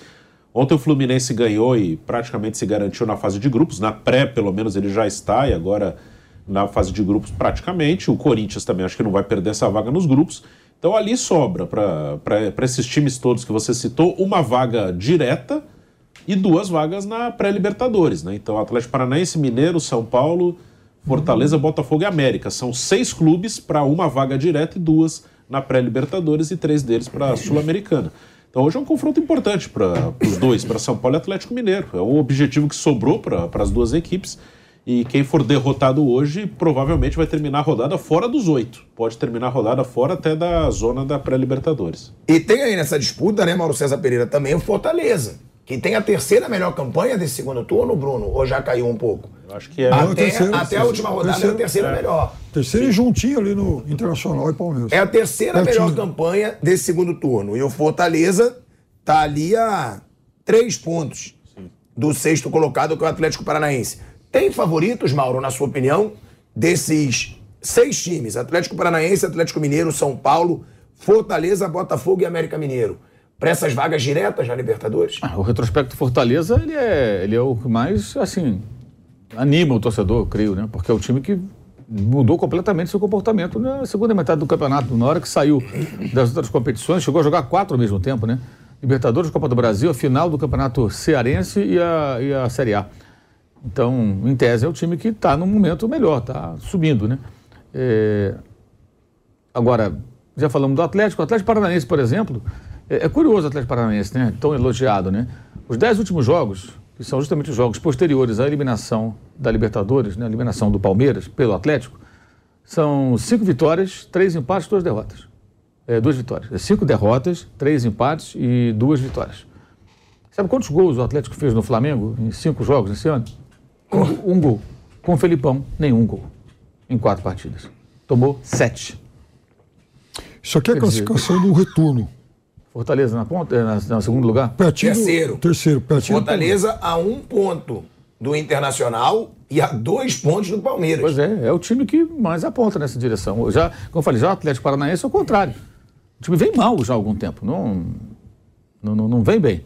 Vai ter que mudar completamente seu comportamento, talvez tenha que mudar sua postura, ser um time mais agressivo buscando resultado para poder pontuar e não ficar fora, né? A América Mineiro, acho que assim, é um time que esse corre por fora, o que vier é lucro. Já foi nessa Libertadores, se a América não for na próxima, não vai ser crise nenhuma. Né? Tudo bem, chegou perto ali e tal. Acho que para o Botafogo também é a mesma coisa. Para o Botafogo jogar a Sul-Americana, eu acho que dentro do planejamento racional, o Botafogo recontratou, contratou uns três elencos, né? Foi embora todo mundo, chegou um, lote de jogadores, depois mais outro lote de jogadores. O time está se acertando agora nesses últimos tempos. Mas não é uma campanha assim para você falar a obrigação de chegar na Libertadores. É uma campanha de transição de um clube que estava quebrado e que foi adquirido por um, por um investidor americano. Então, se chegar na Sul-Americana, acho que já está bom. Brigou ali pela Libertadores. É, houve um momento que corria risco de rebaixamento. Cada um está numa realidade. Né? É, e o Fortaleza é um também que, se não for para a Libertadores, não é um, um, grande problema, não é uma vergonha. Mas está brigando. Eu acho que esse, é um, um, em tese, é um time com chances bem, bem razoáveis pelo momento que está vivendo. Né? Os dois times que estão à frente, o Pipiano mostrou, o Palmeiras e o Inter, são dois times muito regulares dentro do, do, do, do campeonato, nesse segundo turno especialmente. Então, é fantástico que ele fique atrás dos dois. Já perdeu o jogador, até o Pikachu foi embora. No, no caso do Fortaleza, é, as, os próximos dias são muito importantes. Serão muito importantes, porque dependendo da classificação, aí vai ter uma análise mais concreta com relação ao Voivoda. Se ele vai ficar, é, na Sul-Americana é um, é um cenário, é, na Libertadores é outro cenário, porque claramente ele provoca interesses de outros clubes. Né? Isso já ficou muito claro. Ele gosta de Fortaleza, parece que é, um dos pontos é a relação que ele tem com o presidente do Fortaleza, que é, praticamente é mais ou menos o que acontece com Abel Ferreira é, no Palmeiras. Né? O presidente do futebol do Fortaleza é o Voivoda. Então ele está bem lá, mas aqueles que acompanham bem de perto o Fortaleza, alguns companheiros de lá, entendem que a classificação do time no, na, no final do Campeonato Brasileiro vai pesar muito na permanência ou não do Voivoda por lá, Asmar. E quando a gente fala, né, Bruno, dessa situação, até para saber sua opinião também sobre os favoritos, mas a gente gosta muito de ver os próximos jogos. Sim. Para ver quem tem a melhor tabela. O Atlético Paranaense, ele tem uma boa tabela.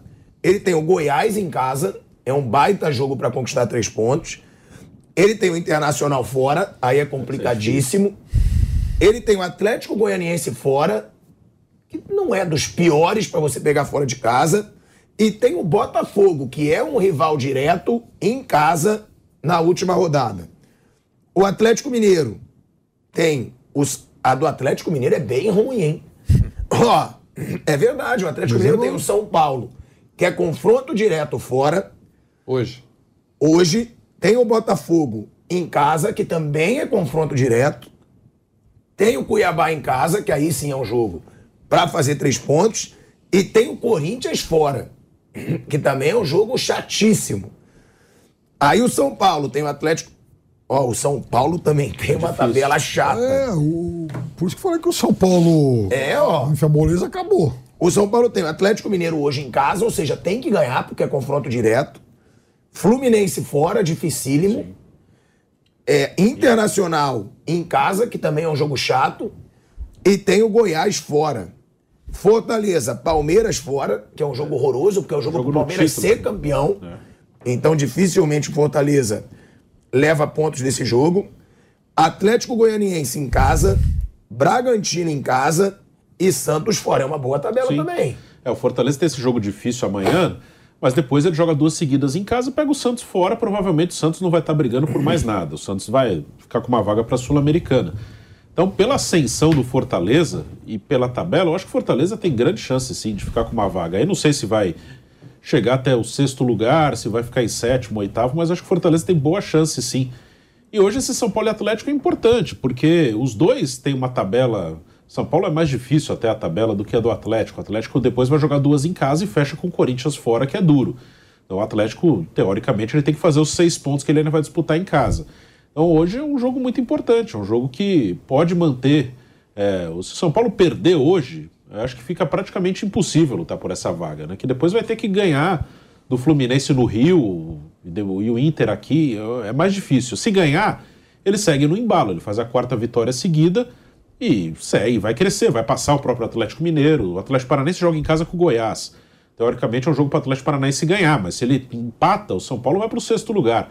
Então o jogo de hoje é fundamental. Hoje é um jogo para o São Paulo fazer o resultado. É importante ganhar hoje porque os dois próximos jogos são muito difíceis. Então, se o São Paulo vencer, ele está muito na briga. Se não vencer, eu acho que pela tabela vai ficar complicado para buscar essa vaga. Vanderlei. É, eu, ainda com relação a, ao São Paulo. Eu, a tabela eu, é difícil, né? Não, é difícil, mas a, o São Paulo tem conquistado no bico do corvo alguns resultados extremamente importantes. Né? Quando você acha que não vai conseguir, consegue. Aconteceu já isso nessa, nessa caminhada. Até surpreendente. É, até os torcedores mais apaixonados, a gente conhece vários, né? Mais apaixonados pelo São Paulo, estava conversando com o Bruno sobre isso, escre escrevem lá, registro, olha, é, não jogou nada, mas valem os pontos conquistados. Né? Então, o São Paulo tem conquistado isso. E o Rogério tem é, é, coberto alguns buracos na escalação. jogador machucado, não tem aquela fartura para alterar, mas ele tem resolvido o problema. Então, aos trancos e barrancos, o São Paulo vai chegando vai chegando e, vai conquistando uma pontuação importante, que deixa ele vivo, pelo menos. Nesse caso, ele ainda tem expectativa de participar uh, da, do melhor momento da Libertadores, na classificação. Se vai conseguir, eu repito aquilo que falei na primeira chamada que o Osmar me colocou para falar sobre o São Paulo. É, é um time que testa o batimento cardíaco do seu torcedor em todas as suas apresentações. Contra fortes adversários, contra adversários mais fracos. É sempre assim, pode perceber. Dá uma fecha os olhos, dá uma pensadinha nos jogos anteriores, você vai falar, é verdade. Todo jogo foi um sufoco. Para cima ou para baixo foi um sufoco, mesmo quando vence. Asmar. Piperno, a gente falou do Fortaleza e o Fortaleza pega amanhã o Palmeiras. O Palmeiras para ser campeão brasileiro dentro de casa. Né? É o jogo da festa, na verdade. Todo o que eu recebi de mensagem pedindo ingresso, eu falo, oh, não arranja ingresso não. Horário é, péssimo. Porque todo tá assim. palmeirense hum. quer estar no Allianz Parque amanhã. Você está reclamando do horário? Horário péssimo. Desculpe. Não, pode falar. É, desculpe, feriado. 21, era 21 e 45, aí ajeitaram, esqueceram. Alguém esqueceu lá que não, não precisa mais 21 e 45, 25, meteu para 21 e 30. Claro, na minha maneira de ver, horário péssimo no feriado. Exatamente, além de tudo, é essa possibilidade muito próxima de, de, de Palmeiras conquistar o título. Tá certo? Quer dizer, num feriado, para a torcida, é, imagino que seja muito mais a, é, curtição para o torcedor que está quase contando com isso, 95%, né? é, é só não perder. Pô, 21 e 30 no dia seguinte todo mundo trabalha. Imagino que todo mundo trabalhe. Né? No dia seguinte, eu acho assim, foi péssimo essa ah, Mas o torcedor já não está já não tá acostumado também a ir para o estádio na quarta-feira à noite? Mas, mas, ele não está acostumado a, a, a, sair de um estádio onde o time acabou de ganhar o título e ir para casa. Não é assim que funciona. É Você acha que deveria mudar o horário por ser feriado? É lógico. Não, e outra coisa, o time vai ser campeão brasileiro, não é a torce, uh, Taça Vanderlei Nogueira. É campeão brasileiro da temporada. Né? Se conquistar o título, deve conquistar nessa quarta-feira, vai ter festa naqueles locais tradicionais, aquela coisa toda. Eu acho que, eh, que é uma, uma um pecado, mas. Estava marcado para as quatro, né? Aí Estava. foi modificado. Por causa da televisão. Não, eu sei, está escrito no contrato, a gente sabe disso. Quem paga é, pode estabelecer o horário. Eu, eu, sei que é assim. Mas será que não dá para convencer o, o, o cara que assina o cheque? Gente, Poxa, é o jogo do título, dentro de casa. Já correu o risco de ganhar o título fora de casa, com três torcedores. Tá certo? Agora é muito próximo de ganhar o título dentro de casa, com, com o público lotando o estádio, num feriado, meio de semana, atenção, não é nem feriado prolongado. Porque se fosse, ah, feriado prolongado. Sabe como é que é? Tá todo mundo viajando, porque nós estamos nessa fase mesmo muito fartura, todo mundo viajando, né? Passeando, na é verdade. Não, é quarta-feira, no dia seguinte, tem vida. Eu acho que foi um equívoco, na minha visão. Só isso. É, então tem que se questionar, né? Porque o Bruno falou. O horário estava marcado. Aí é cobrado a televisão que voltou atrás. Que fez com que o jogo fosse às nove e meia da noite. Mas você sabe né? que eu não entendia muito a lógica disso, porque Flamengo e Corinthians é às nove e meia também. também. Sim. Esse vai passar para o Rio, para a rede. Imagino que para cá vão passar o jogo do Palmeiras aqui para São Paulo. E aí bota flashes de, do Maracanã com alguma coisa. Isso, isso, é uma das coisas mais absurdas da, da, da relação dos clubes com, com o detentor de direito no Brasil. Né? Eu, eu, sempre gosto de falar o seguinte: na Inglaterra, você fala, não, porque na Inglaterra, não sei o quê, isso, aquilo. Você não vai ter na Inglaterra assim, é, vamos lá. Primeiro que a televisão que mostra lá o campeonato é a televisão fechada, né? Então você tem que pagar para ver, tudo é outro mundo, outra realidade. Não tem, na BBC não mostra, é, é, por exemplo, a, a, a Premier League. Você não vê. Você vê no BBC um programa muito legal que é o Match of the Day, que é um programa clássico desde os anos 60, no final de noite. Com, aliás, o programa é genial, é um compacto do, da rodada, o principal jogo, eles fazem uma análise muito legal, o programa é super dinâmico e tal. Mas é um, a, a, BBC ela paga pelo pacote de melhores momentos e faz esse, esse programa ao final da rodada. É, mas os jogos tem que ver na Sky Sports ou, ou na BT Sports. A Sky mostra vários jogos, a BT Sports mostra um jogo, dois por rodada. São canais fechados. Você tem que pagar o pacote para assistir, como aqui fosse o pay-per-view. Mas você não tem, por exemplo, essa coisa que, que a gente vê aqui no Brasil. Você imagina assim, é, na, na, TV aberta, na Inglaterra, o cara chamando assim, neste domingo, né, é, é, quatro da tarde, ao vivo, para a região de Liverpool, né, é, Brighton e Liverpool, né, para a região de Londres, né, você vai acompanhar Newcastle e Chelsea. Não, não. É um jogo lá, num horário, outro jogo. Não tem esse negócio. Tem alguns jogos que nem passam na TV. O cara tem que ir no estádio para assistir. E você vê depois lá os melhores momentos e tal.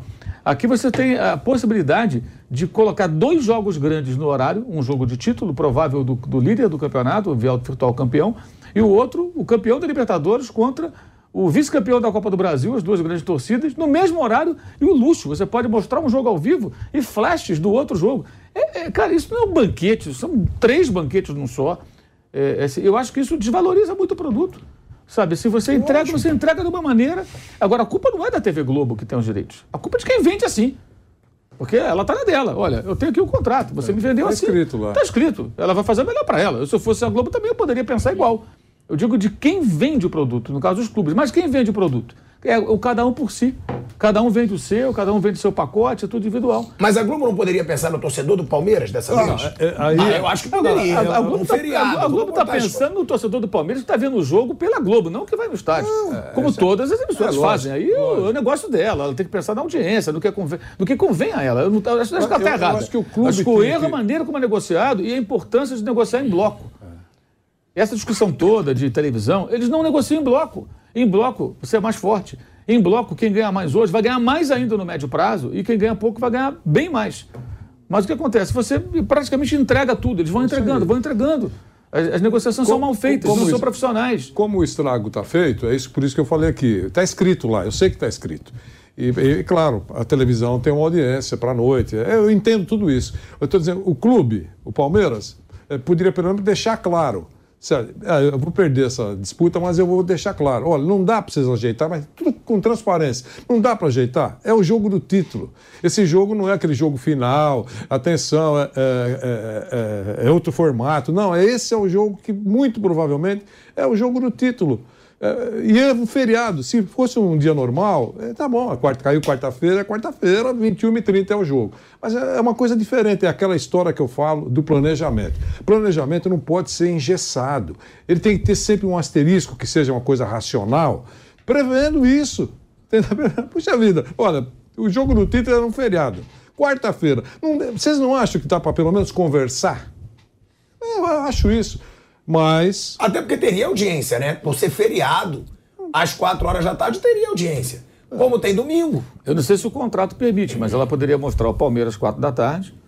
Mostra o Brasil inteiro e o Flamengo é, Corinthians dois jogos no dia. É, né? é, não sei se ela pode fazer isso. Então, que negociar. Se abre mão de uma outra transmissão, é, sei lá. Porque pô. esse jogo é mais importante. Que, imagina, né? O jogo é o campeonato que você faz o ano todo, que vai acabar no vai dia... Vai mostrar os dois jogos, né? É, Só que, que, vai mostrar para a Praça de Fernando, é, vai mostrar os dois jogos. É, é, isso, e o campeonato... Atenção, todo Sim. mundo sabe que o campeonato acaba no dia 13. Claro que ninguém sabe... 13 de dezembro. Claro que ninguém sabia que esse jogo que cai no feriado seria o jogo hipoteticamente, muito provavelmente, o jogo do título. É, eu compreendo isso. Por isso que tem que ter um asterisco. Sabe, num caso eh, diferente, vamos pelo menos conversar. Não quer mudar, mas pelo menos que fique claro: olha, quem foi contra? A televisão ficou irreversível. Para ela, nenhuma chance de mudar. Pronto, todo mundo fica sabendo.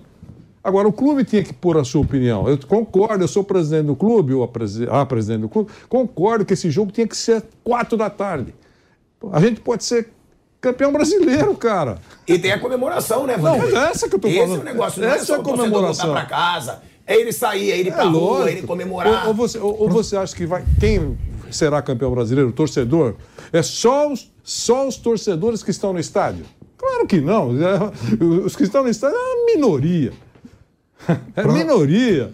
A maioria vai estar fora do estádio. O cara quer comemorar a conquista do título. Eu acho que é isso, não sei. Amanhã à Mas- noite para a TV Globo vai ser uma audiência quase que de final de Copa do Mundo. Ela não está preocupada com o torcedor no estádio. Ela vai mostrar o jogo, pode ser o jogo do título brasileiro, e simultaneamente tudo bem, ela vai, é, vai bem, ser ela- o ela primeiro jogo nela, do Flamengo bem. depois de ganhar a Libertadores. E contra o Corinthians. A bomba, e contra, contra Logo Corinthians. contra o Corinthians. Pô, a audiência vai lá no céu. Mas é aí que eu discordo de você. Ela poderia ter uma baita audiência à tarde e uma baita audiência à noite. Se ela passar Flamengo e Corinthians pra São Paulo também, ela tem uma baita audiência, pô. Entendeu? Se ela tem Palmeiras lutando pelo Sei. título às 4 horas da tarde, ela já vai ter uma audiência gigante. E aí, à noite, ela tem uma audiência gigante, tanto no Rio quanto em São Paulo. Eu acho que à noite, quarta-noite é. Sabe, já tem um público mais habituado a ver futebol do que É mais fiel, é aquele público que Acho vai pra casa, E sabe? depois existe essa questão contratual. Não sei se ela poderia fazer dois jogos em um único dia. Mas no feriado, eu não sei se esse público tão fiel, não. Porque no feriado você sai pra jantar, você sai com seus amigos. Não é uma quarta-feira normal. Então, Tem os tarde- dois lados. À tarde você vai no churrasco com os teus amigos. Pra tal, ver o jogo. À noite, à noite você já tá lá, tá aposto ali na beira da TV, então pra ver seu time ser campeão. É, pode ser. E pra esse jogo, Bruno Prado, a gente já falou. Você tem um Fortaleza que vai incomodar o Palmeiras. É, é um dos piores adversários pro Palmeiras pegar, na minha opinião, nessa luta, é, nessa luta pelo título, pra ser campeão é já amanhã, na quarta-feira. Agora, também pro Fortaleza é um jogo horroroso. É porque vai ter aí um dos, do- dos rivais diretos vencendo, fazendo pontos hoje, e ele tendo um jogo dificílimo pela frente. O que esperar do Palmeiras e do Fortaleza pra esse jogo, Bruno? É um jogo duro pro Palmeiras. Palmeiras, claro, é favorito. Em casa, o Palmeiras é favorito contra qualquer time. É um jogo que pode dar o título ao Palmeiras. Mas é um jogo que passa longe de ser fácil. Não é nenhum absurdo se Fortaleza vier aqui e tirar ponto do Palmeiras. Fortaleza tá bem no campeonato. Acho que teve um jogo que Fortaleza foi mal, que era um jogo chave, que era contra o Atlético Mineiro em casa mesmo. Era um jogo que até a postura do Fortaleza acho que foi muito muito conservadora, o time esperando ali o Atlético, foi um 0 a 0 chatíssimo. Ali eu esperava um Fortaleza é, para cima do adversário, com o ambiente, o jogo em casa, mas não, o Fortaleza foi bem cauteloso, ficou no 0 a 0 num jogo de poucas oportunidades. Nesse jogo eles vão esperar o Palmeiras, claro, mas é um, é um desafio complicado para o Palmeiras. O Palmeiras, se não ganhar o título amanhã, ele vai ganhar na outra rodada, o título está ganho. Mas pode ser um jogo em que o Palmeiras corre risco sim de perder ponto. E pode até entrar em campo já campeão, porque mudaram o jogo do Palmeiras para 21h30, mas o jogo do Inter continua às quatro da tarde, jogo com o América Mineiro. Então, se o Inter não ganhar do América, lá em Belo Horizonte, Acabou, o né? Palmeiras, é, o Palmeiras já vai Campeão começar o jogo casa. campeão. é. Então, pode até já iniciar o jogo com o Palmeiras campeão brasileiro matematicamente. O que esperar desse jogo, Mauro? Na sua opinião, Palmeiras e Fortaleza. Como você acha que vai jogar o Fortaleza? O Fortaleza é um time ofensivo. Vai jogar assim ou vai jogar como o Bruno falou contra o Atlético, que foi realmente um jogo ruim do Fortaleza? E do Palmeiras? Vai ser aquele Palmeiras para jogar pela vitória ou jogar burocraticamente só pelo resultado, sem ser tão Não, o ofensivo? Palmeiras deve agredir bastante, imagino, né? É o jogo que você pode vencer e garantir o título, tá com a torcida do estádio, estádio cheio, não tem motivo para ser diferente. Talvez o Fortaleza seja um pouco mais pragmático, entendendo que um ponto ali pode ser valioso para ele no final da, dessa disputa, né? É, digamos que, em tese, é o jogo em que esse um ponto vale mais do que em outros confrontos, né? Um ponto contra o Palmeiras vale mais do que um ponto contra adversários mais fracos. É uma coisa meio óbvia, né? A tendência normal é perder o Palmeiras jogando em São Paulo. Então, se ele consegue um ponto, no final, esse ponto pode ser o ponto da, do acesso, da, da- do acesso não, mas da classificação para, para Libertadores. Então, eu imagino o Fortaleza um pouco mais, mais cauteloso, um pouco, não vai jogar aberto, não vai, vai tomar todos os cuidados é, e tentar não perder. Eu, eu imagino o jogo mais ou menos nessa direção. Mas Dos foi- últimos cinco jogos, dos últimos oito jogos do Fortaleza, são cinco vitórias e três empates. É, e o tá invicto nos últimos E oito o Fortaleza costuma jogar bem contra o Palmeiras, pelo menos nos últimos tempos tem sido assim, né? O ano passado ganhou, Ganhou, as né? duas, ganhou aqui, ganhou lá. Olha, foi a última derrota do Palmeiras fora. Exatamente Fortaleza ano passado. E esse ano o jogo empatou lá. No- Então são três jogos já que o Palmeiras não ganha do é, Fortaleza. Quer dizer, em três jogos, o Palmeiras fez um ponto contra o Fortaleza. Estranho isso, mas. é o que é um acontece. retrospecto ruim, né? Ruim, ruim. E outra coisa, né? O Palmeiras não. É, tem umas coisas estranhas do futebol brasileiro. né? O Palmeiras, nos últimos tempos, ele tem tido muita dificuldade contra os dois cearenses. Perdeu para o Ceará esse ano aqui, né? Mas você não, não espera um jogo tranquilo, não. Claro que eu acho que o Palmeiras vai tomar iniciativa, vai enfim, pressionar, é favorito e tal. Mas é um jogo complicado para os dois. E o Palmeiras só foi derrotado seis vezes nos últimos 75 jogos, hein? Somando 49 vitórias e 20 empates. Como visitante, em 35 jogos, são 19 vitórias, 13 empates e 3 derrotas. Mauro, eu vou ter que te liberar mais cedo, então eu já vou te perguntar sobre o jogo Flamengo e Corinthians, né? O Flamengo, o próprio Gabigol já pediu férias. Ele saiu lá do, da Libertadores, ele falou: Eu falei com o Marcos Braz. Se eu desse esse título pra ele, ele me daria férias. Já pediu férias, teve festa do Gabigol, inclusive com grito Fica Rodinei. Você viu o Gabigol em cima do palco? Fica Rodinei. E os jogadores... cantando- eles Ele, ele poder- guardou essa para te provocar, porque ele sabe que é a última, ele né? Eles poderiam, é, aqueles que defendem, fazer uma vaquinha mensal e pagar o salário do Rodinei, fazer dar esse presente ao Flamengo, né?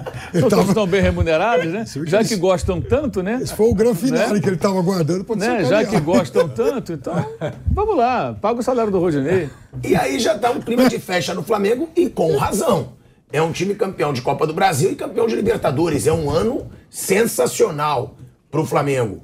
O que e com o Corinthians já tá praticamente garantido na Quer Libertadores. dizer, o Gabigol, então, ele prefere. ele, ele, tá, ele, tá na, ele, o ele tá na lista do, do, do Tite? Daqueles 700 55, nomes? Tá, tá, 55. Então tá ele, na ele- lista. então ele quer perder a chance de meter uns golzinhos aí, fazer bons jogos na reta final e de ser convocado. Ele quer perder para ficar de férias. Não vai parecer uma boa estratégia, não. Se ele quer a Copa do Mundo, ele tem que pensar, pô, esses últimos jogos, se eu for bem, fizer uns gols aqui, uns bons jogos, vai, vai que o homem me chama, né? É verdade. Isso é, um ponto que eu, não tinha pensado então, Eu não realmente. sei até que ponto o cara pede férias de fato, falando sério, ou isso é aquela coisa na zoeira. Até porque. É, porque ele pediu, né? Foi pra imprensa, ele fez a zoeira. Eu combinei com o Marcos Braz. É, mas muita coisa é zoeira é levada a sério. Tipo o Marcos Braz puxando o grito contra o Real Madrid no vestiário. Pô, não é um documento oficial assim, ó, Real Madrid, pode esperar, sua hora vai chegar. Não, isso aí é brincadeira de vestiário, coisa da euforia ali. Não dá para ficar tratando isso como se fosse um negócio oficial. Eu penso dessa maneira. É, mas assim, os jogadores, todos eles já vão entrar de férias é, é, depois do brasileiro. Isso significa que eles voltariam antes do Natal. Todos eles, que não vão à Copa do Mundo. Né? Antes do Natal. Acho que todo clube que for minimamente organizado, ele vai dar férias no dia seguinte, não precisa dar férias antes. Dá, no dia, a não ser assim, o Varela vai para a Copa, o Rascaeta vai para a Copa, de repente fala, olha, depois do jogo do Corinthians estão liberados, vai lá para sua seleção, vai fazer seu tratamento médico, dois estão machucados, o Everton Ribeiro, de repente, você pode liberar um pouco mais cedo, se ele for um cara que vai para a Copa do Mundo, tudo. Sei lá, aí eu acho que são casos, o cara vai para a Copa, você pode até ser um pouco mais flexível. O próprio Arrascaeta, Mauro, ele pediu pra ter mais tempo jogando. Pra ganhar ritmo pra Copa do Mundo. Depende de como ele quer. Se ele quer jogar, beleza. Se ele quiser se tratar, acho que ele tem que analisar cada caso, porque realmente os jogos agora não, não tem muito, muito peso. Mas é importante o Flamengo vencer esses jogos para ficar numa boa colocação, digamos, em terceiro lugar, porque ganha mais dinheiro. A premiação do Brasil é importante. E a queda do, do primeiro para o segundo, segundo para o terceiro, ela não é pequena, são alguns bons milhões a mais ou a pode ser menos. vice ainda. E pode ser até vice-campeão. Eu vou até perguntar pro Kaique quanto ganha, você sabe de Ah, cabeça? de cabeça eu não sei, mas tem Quanto diferença. ganha o terceiro colocado, Não dá- o quarto e o quinto? É, vai, não dá para ficar rasgando dinheiro. Ah, mas faturou muito. Fature mais. É, Não existe isso. É profissionalismo. Aí você terminou o campeonato. Deu férias a todo mundo. Esses caras podem voltar antes do Natal. Você pode fazer toda aquela bateria de exames médicos e tudo, libera ali dia 25, 24, 25, dia 26 vai treinar de novo no CT, 27, 28, tá, 30, 31 libera, dia 1 dia 2 volta de novo. E você, quando chegar lá para o dia 10 de janeiro, tá todo mundo mais ou menos preparado, com uma pré-temporada. Ah, mas Natal, no Novo. Natal, no Novo, rapaz. Os caras na Inglaterra vão jogar no dia 27 de, de dezembro, eh, 26 de dezembro, 25 de dezembro. Acabou, a, Copa, a Copa do Mundo acaba dia, dia, dia 18. Vai ter jogo já no dia 20, 21. Já tem jogo da Premier League, jogo do Campeonato Espanhol.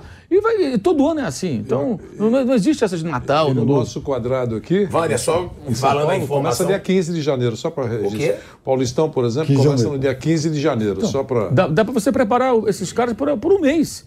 Um mês de preparação, treinamento, exame médico, fazer tudo que tem que fazer. Aí você começa a jogar um campeonato estadual. E, e- e o estadual até permite que você pegue um jogador que veio da Copa, claro, esse vai entrar depois. É, o camarada que voltou de uma lesão, que não está tão bem, você fica preparando mais tempo, porque o estadual no começo ali é aquela mamão com açúcar, né? Não tem problema nenhum, dá para muito bem administrar. Essa é uma rara temporada que dá para todo o clube se organizar. Vai fazer o que até dezembro? Vai ficar de férias até dezembro? Dois meses de férias?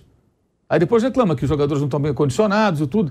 Gente, tem que usar, porque o clube que usar a cabeça, ele vai fazer exatamente isso. Ele vai dar férias na, é, a partir de acabar o campeonato. Os caras vão voltar antes de terminar a Copa, é, a Copa do Mundo, se bobear pegar as datas direitinho, acho que antes de terminar, que a Copa é dia 18, eles vão voltar lá pelo dia 15, 14 e começam a treinar. Primeiro exame, cara, é, é valiosíssimo esse tempo. Você pode começar a temporada 2003 com jogadores na ponta dos cascos, todo mundo preparado. E, e, isso não vai acontecer mais. Isso vai ser a única temporada assim, por conta dessa maluquice da Copa do Mundo aí que puxou o calendário. Você falou de premiação, que pode valer também para o Corinthians, né? Que está batalhando lá, na, lá em cima da tabela. Primeiro, geralmente a diferença é de cerca de 2 milhões de reais. É. Ó, 45 milhões para o primeiro, isso de acordo com o Globoesporte.com. 45 milhões para o primeiro, 42 milhões e 700 mil para o segundo, 40 milhões e 500 mil para o terceiro. 2 e 200 diferença. 38 milhões e 200 para o quarto e 36 milhões para o quinto então, colocado. 2, 2, 2, 2. Se você pensar numa posição assim de segundo para quarto, são 4 milhões e meio quase. Não é dinheiro para jogar grana, fora. É uma bela grana. Entendeu? Então acho que tem, tem tudo isso. Eu, eu acho o seguinte: é, o ambiente é profissional. Se é profissional, se ganhou o título, comemorou, agora tem jogo. Joga até o final do ano, tenta o melhor possível, sai todo mundo de férias e volta a tempo. E para o Gabi, Gabigol seria interessante. Olha, tem jogo contra o Juventude, tem jogo contra o Havaí no Maracanã na última rodada, que é um bom açúcar, né? Entra lá, faz uns dois, três gols, joga pra caramba e tudo. Vai que, né? Outra coisa, não, não, que o jogador torça por isso, mas você nunca sabe, de repente algum atleta que disputa a posição contigo tem um problema físico, e aí você passa de novo a estar na pauta, aí você está de férias, ou está jogando. É, enfim, aí vai da cabeça de cada um e, e, também da maneira que é gerido o futebol, né? Se a coisa e, é feita na camaradagem ou no profissionalismo. Tem mais um componente aí que eu acho, né? Que você, você ganhou o principal título da temporada. Você é campeão da Libertadores da América. E aí, dias depois, você vai fazer um clássico com um clube que tem a segunda maior torcida do Brasil. É um clássico espetacular com relação a, torcedores. Você vai eh, deixar, bom, operação padrão, já ganhou o título? Eu não acho que é assim. Eu acho que para o jogo, qualquer time que o Flamengo colocar em campo, esses caras vão pensar isso também. Nós acabamos de, acabamos de ganhar o principal título do continente. Ah, vamos meia boca aqui contra o. Atenção, não é é contra o Corinthians. Contra o Corinthians no Maracanã. Então eu, eu acho que vai ser um jogo bom. Acho que vai ser um jogo bom. Acho que o Flamengo tem interesse de confirmar uh, horas depois a sua conquista e o Corinthians, claro. Já pensou? Ganha do, do Flamengo dentro do Maracanã nesse momento que não se sabe se o professor Vitor Pereira fica ou não fica, não depende desse jogo. Evidente que não depende desse jogo a permanência dele.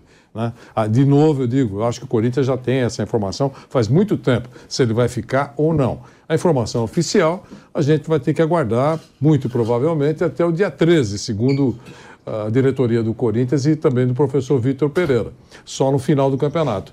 Mas é, é, impossível que o Corinthians não saiba se vai continuar com esse treinador ou não para a próxima temporada. Ele jogou bem no Maracanã outro dia, né, Vanderlei? Lá, lá contra o Flamengo na final da Copa do Brasil. Vai que consiga vencer carimba a faixa lá é no isso. campeão. Essa coisa simbólica, claro que do ponto de é vista é prático, mas, mas tem peso. É bacana, o torcedor gosta, Eu curte. Acho isso. E aí volta, aí traz de novo o Corinthians por uma briga aí, quem sabe por segundo, terceiro lugar no Campeonato Brasileiro. E quando o professor Vitor Pereira for embora e tal, ou então renovar o contrato, ele vai, sei lá, apresentar lá, olha, a gente teve uma temporada difícil, mas nós estamos entregando o time como vice da Copa do Brasil e será terceiro no Campeonato Brasileiro. Ou seja, resultados aceitáveis aí, né? E segue a vida. Ou seja, já não começa 2023 sob tantas críticas, sobre um time que né, aquela coisa do time que fracassou. Não, você não, e o Corinthians também não está garantido direto na Libertadores, não. Não. Né? Porque o Corinthians ele está em quinto. Tem Sim. 58 pontos. Isso. Se o São Paulo, não, ó, se o Atlético Paranaense e o Atlético Mineiro vencem e o Corinthians perde, eles vão para 54 e o Corinthians com 58. Sim, tá aberto. Né? É. O Corinthians precisa vencer ainda para se garantir ali na Libertadores direto, que é o G6, né? É, isso. É, ele ainda precisa de alguns pontos. Acho que dificilmente vai ficar fora. Ele tem quatro jogos ainda, mas ele ainda não se garantiu. Né? O ano ainda não acabou para o Corinthians. Ontem o Fluminense ganhou o jogo dele, o Fluminense sim praticamente se garantiu. O Corinthians ainda vai ter dois jogos em Itaquera, onde ele é muito forte, mas ele precisa ainda de alguns pontos. Ainda não está garantido nessa fase de grupos da Libertadores. Acho que vai se garantir, acho que a briga é mais pelo sexto lugar, mas o Corinthians ainda precisa de pontos e terminar o ano bem mesmo. Né? O ano do Corinthians, nos resultados, ele não é de todo ruim, não. No desempenho você pode discutir mais. Nos resultados, acho que foi dentro de uma normalidade. Mas, claro, se ele terminar em terceiro é melhor do que terminar em quinto lugar, por exemplo. Ó, o Corinthians, né, que a gente está falando, tem essa situação do Vitor Pereira, que precisa saber se vai ficar, se não vai. Tem uma cobrança até do torcedor. Então, o Corinthians, muito mais do que o Flamengo, né, Vanderlei? Ele tem que jogar bem nesse jogo no Maracanã. É, lógico, o Flamengo já é festa. Eu até É, entendo que o Mauro falou profissionalismo, mas a gente sabe que muitas vezes o jogador também não vai pensar assim. Sim, então, eu- o cara ralou o ano inteiro, conseguiu tirar um peso das costas absurdo. Pô, pronto. Tira aquela pressão. Tava todo mundo cobrando título da Copa do Brasil, título de Libertadores. Agora, eu quero é mesmo estar com a minha família, eu quero zoar, eu quero dar uma relaxada. E é compreensível até o torcedor vai compreender. Agora, o Corinthians não. Aconteceu com o Cruzeiro na Série B. Sim, Depois que foi campeão, acabou. largou.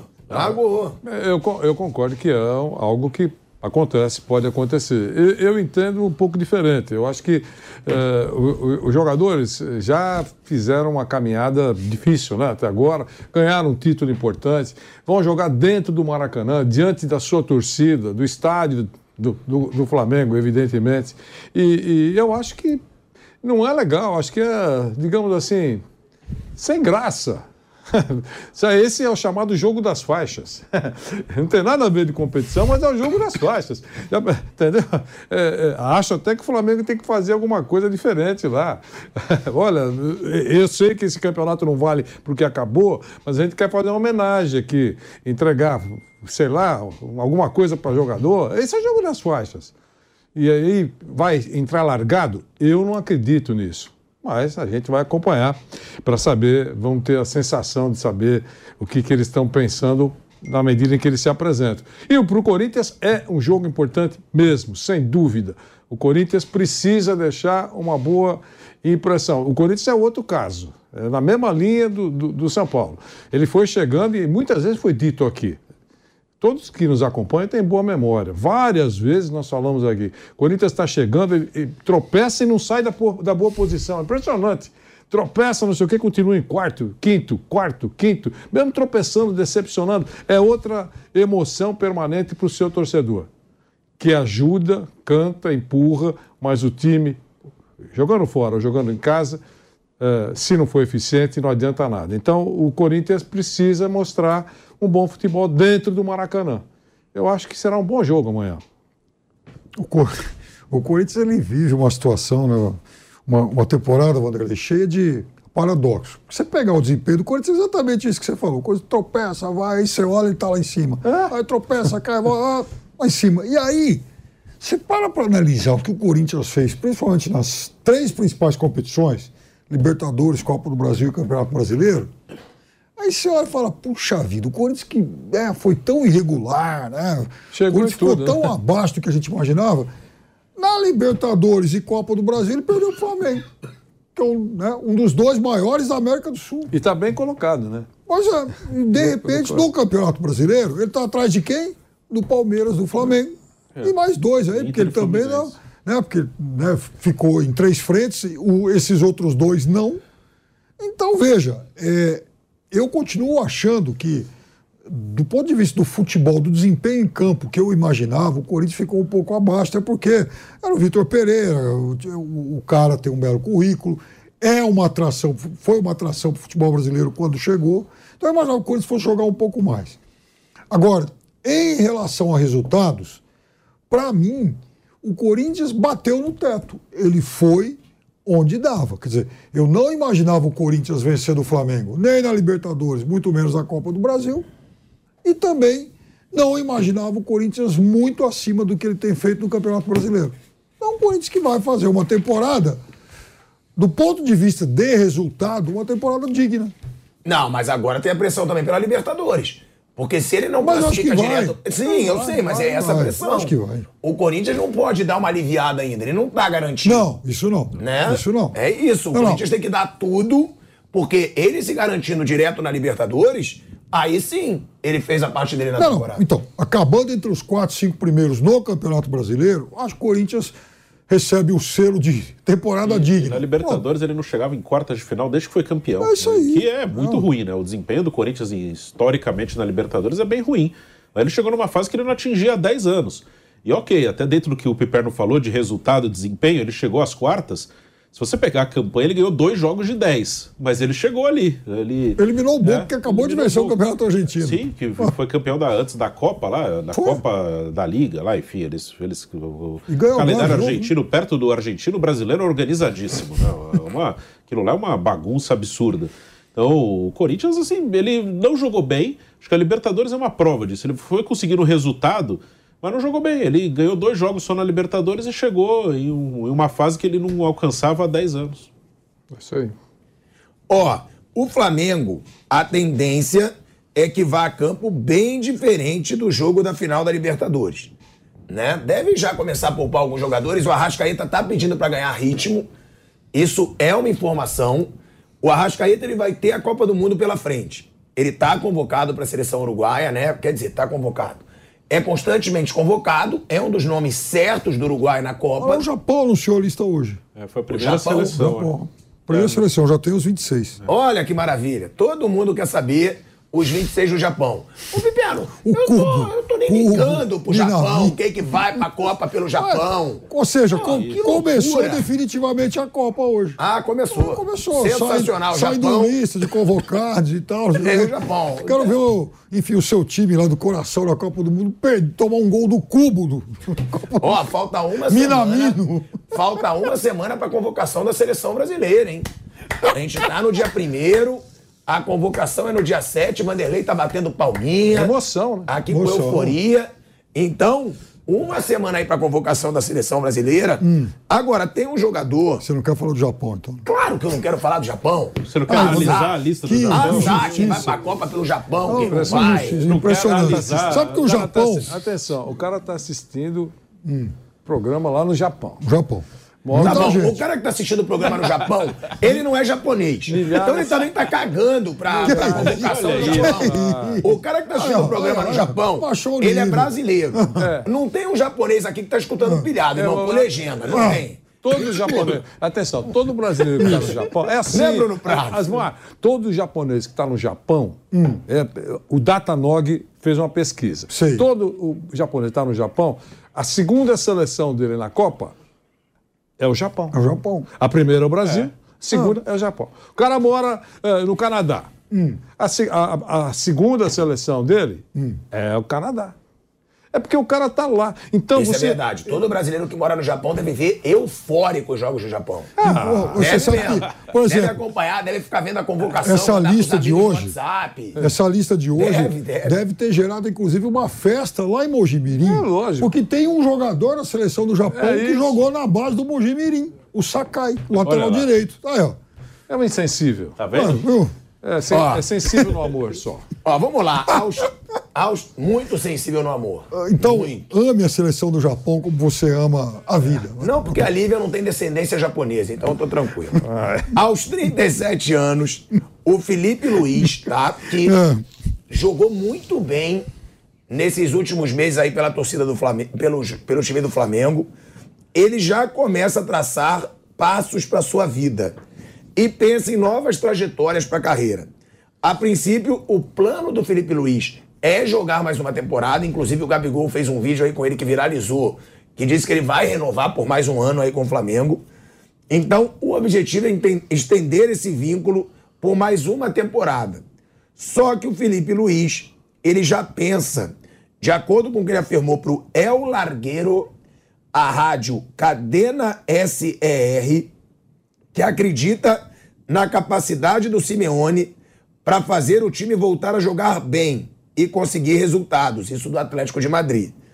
E comentou um hipotético convite para ajudar na comissão técnica do Simeone. Olha aí, ó, o Felipe Luiz. É nítido que o Felipe Luiz é um cara que vai querer ser treinador. ele é muito estudioso ali de futebol, é um cara que tem um baita relacionamento com todos os jogadores. E ele fala: se o Cholo me liga, Cholo é o apelido do Simeone, iria amanhã mesmo ajudá-lo. Olha aí, ó.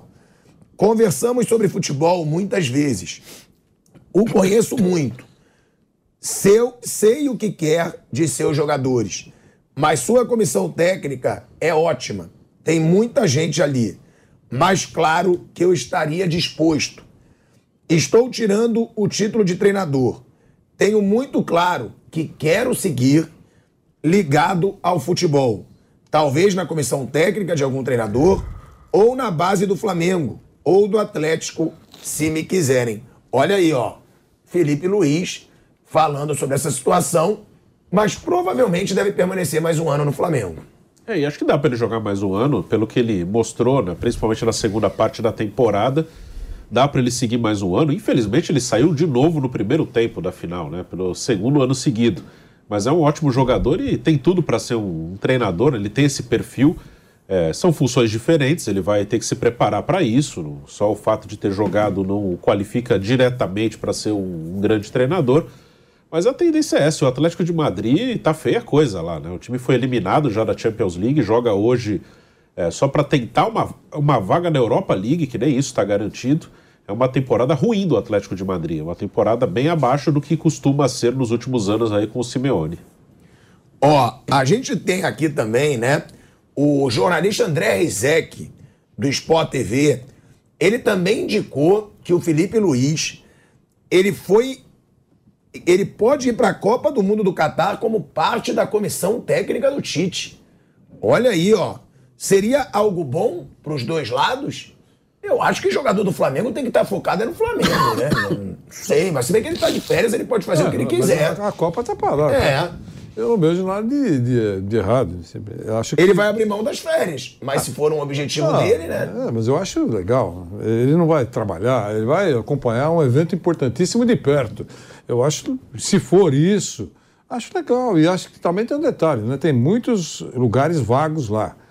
É, no avião uh, que vai para o Catar. Então, eu acho mais útil, sinceramente, acho mais útil levar o Felipe Luiz, mais útil do que uma comissão de cartolas, que é o que vai acontecer.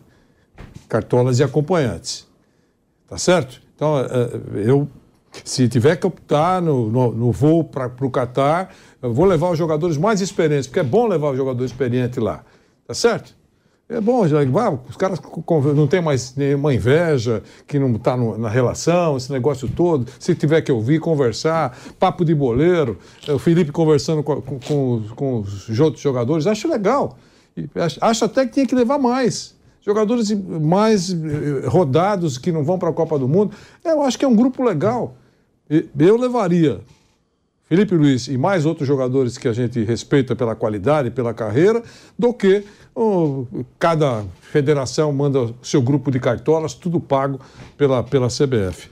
Então, se tiver que gastar dinheiro, acho que tem que gastar dinheiro com os jogadores experientes para acompanhar um evento importante, que eles só vão ter palavra boa, vão conversar na reunião, jogadores, o cara trocando ideia, Felipe Luiz já tem tanta rodagem, por exemplo, nome que foi citado aqui nessa informação do André.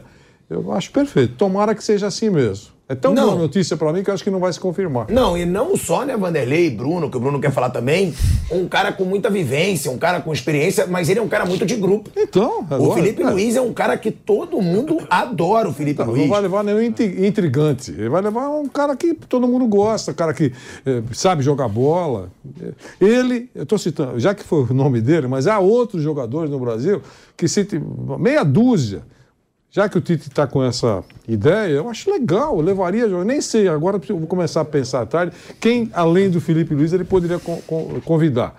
Você quer passar as férias lá no Catar? Ainda vai voltar para o Natal. Dá tempo de você ir? Vai lá. Eu acho perfeito. É, o Felipe... Ó, a gente vai para um break na Rádio Jovem Pan, seguimos no YouTube. Pode falar, Bruno. O Felipe Luiz ele fez parte da seleção até a Copa América de 2019, depois não voltou mais. Ele trabalhou com muitos jogadores que estão ainda na seleção. E nos últimos dias a, ele, a comissão técnica ela conversou, né? Saiu essa informação. Ela conversou com alguns ex-jogadores da seleção, né? E entre eles o Felipe Luiz, né? Que ainda joga no clube, mas há muito tempo não joga na seleção. O Fernandinho também esteve com eles, o Kaká e o Felipe Luiz também, pela, pelo que, é, que vazou via Flamengo, ali o pessoal que cobra o Flamengo, ele está na lista de 55 também. Tá? Ele, do Flamengo, parece que são cinco que estão ali na lista, né? O Everton Ribeiro, o Pedro, o Gabigol, o Felipe Luiz e o goleiro Santos. Né? São cinco no Flamengo que estão entre os 55.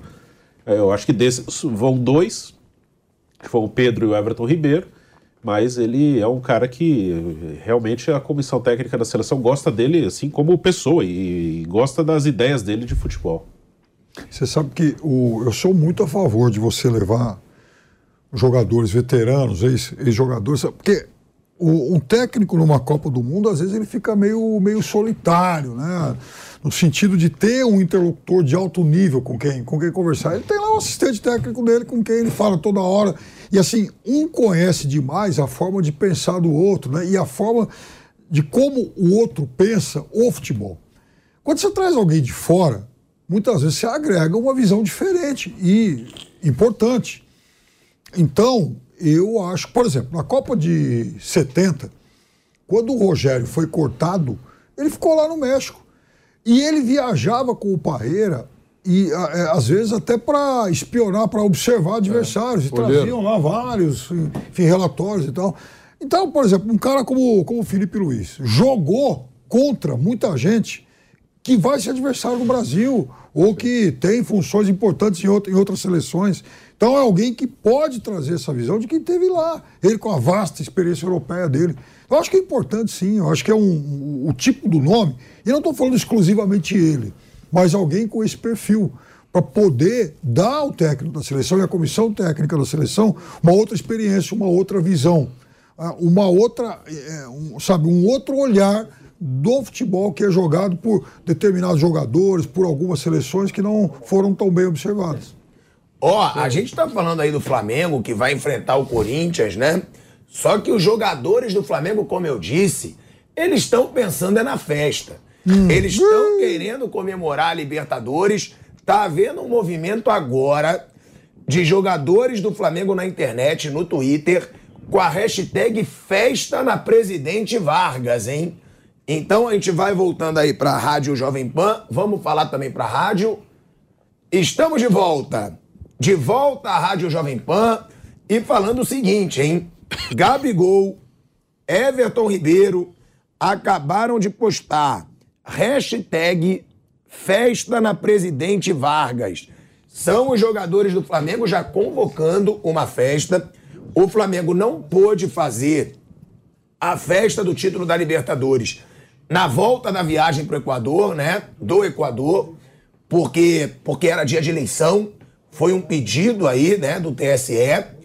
E aí os jogadores do Flamengo já estão convocando uma festa, aquela festa com carro de bombeiro, passeata, com o time do Flamengo e com razão. Tem que ter essa comemoração. O Gabigol tá certo, o Everton Ribeiro tá certo. É um título histórico, é um título que torna o Flamengo ali um dos, um dos grandes campeões brasileiros da Libertadores, igualou Santos, São Paulo, Grêmio e Santos, São Paulo, Grêmio é, Palmeiras. e Palmeiras. Agora são cinco os times brasileiros tricampeões da Libertadores. Mas quando a festa, a convocação? É isso. Aí é o que a gente vai ver, mas já começa um burburinho. Acho que provavelmente o Flamengo levando uma multidão para presidente Vargas, merecidamente para comemorar esse título da Libertadores. Eu sou super a favor. Você, Vander? Eu, totalmente a favor. É, só, só precisa saber quando, né? Não pode fazer isso é, muito distante. É isso que eu acho. Aí perde, digamos assim, a chama. Eu acho que tem que tentar fazer aí num dia. Eu não sei, o Flamengo joga sábado ou joga domingo próximo? Eu, sinceramente, eu não lembro. A gente pode ir falando que eu vou checar aqui? É, só, só isso. Porque se jogasse é, no, no, no, no, sábado, né, poderia fazer no domingo. Sem dúvida, né? É um dia legal para fazer essa, essa festa. Acho que merece fazer a festa. É uma, uma curtição, uma bacana. Já deve ter comemorado internamente. Flamengo joga no domingo ah. em Curitiba, ah, contra o Curitiba. Aí fica difícil, né? Aí não tem jeito, mas aí não sei qual Pode é. Pode ser na sexta-feira. É, Mas a Mas sexta-feira. depois da. É, sexta-feira vai parar o trânsito Opa, inteiro. não dá. Sexta... sexta-feira- Essa, essa é uma complicação. né? É, o ideal seria num, num final de semana, mas aí fica muito distante. Eu não sei, eles devem ter uma ideia muito melhor do que a gente está colocando aqui sobre a mesa, sem dúvida. Mas eu acho que não pode fazer muito distante. É você comemorar um evento importante muito depois, eu acho que perde um pouco a chama. Mas, numa situação como essa, sem dúvida o, Flamengo vai encontrar uma, uma alternativa. É isso. Ó, e falando sobre o Gabigol, né, que fez essa convocação aí também do torcedor, o Gabigol disse que ia pedir autorização pro Zico pra receber a camisa 10 que vai ser deixada aí pelo Diego Ribas, né? E o Zico, ele deixou claro. Ele fala pro Gabigol, ele manda o recado pro Gabigol. Eu não preciso dar autorização nenhuma pro Gabigol usar a camisa 10. Eu acho que o que ele vem fazendo dentro de campo, desde que foi contratado, é cada vez mais honrar o manto sagrado. Cada vez mais se dedicar com raça e luta. Além de toda a sua qualidade técnica, entendeu bem o que é o Flamengo. Pode usar a 10 à vontade, sem problema. Olha aí, ó. Que moral do Zico. O Zico já questionou muito vontade de jogador no Flamengo, deixando claro que o Gabigol entendeu o que é o Flamengo. E eu concordo. O Gabigol, ele é fominha, ele quer jogar tudo que é jogo, ele briga, ele, ele discute com o adversário, ele é carismático, ele faz a comemoração dele. O Gabigol sabe bem hoje o que é o Flamengo e não à toa se tornou ídolo do Flamengo. Você pode ver, né? A gente vê que um cara é ídolo, eu quero saber a opinião de vocês também, quando ele é amado pela sua torcida e odiado pelas outras. É isso que acontece com o Gabigol.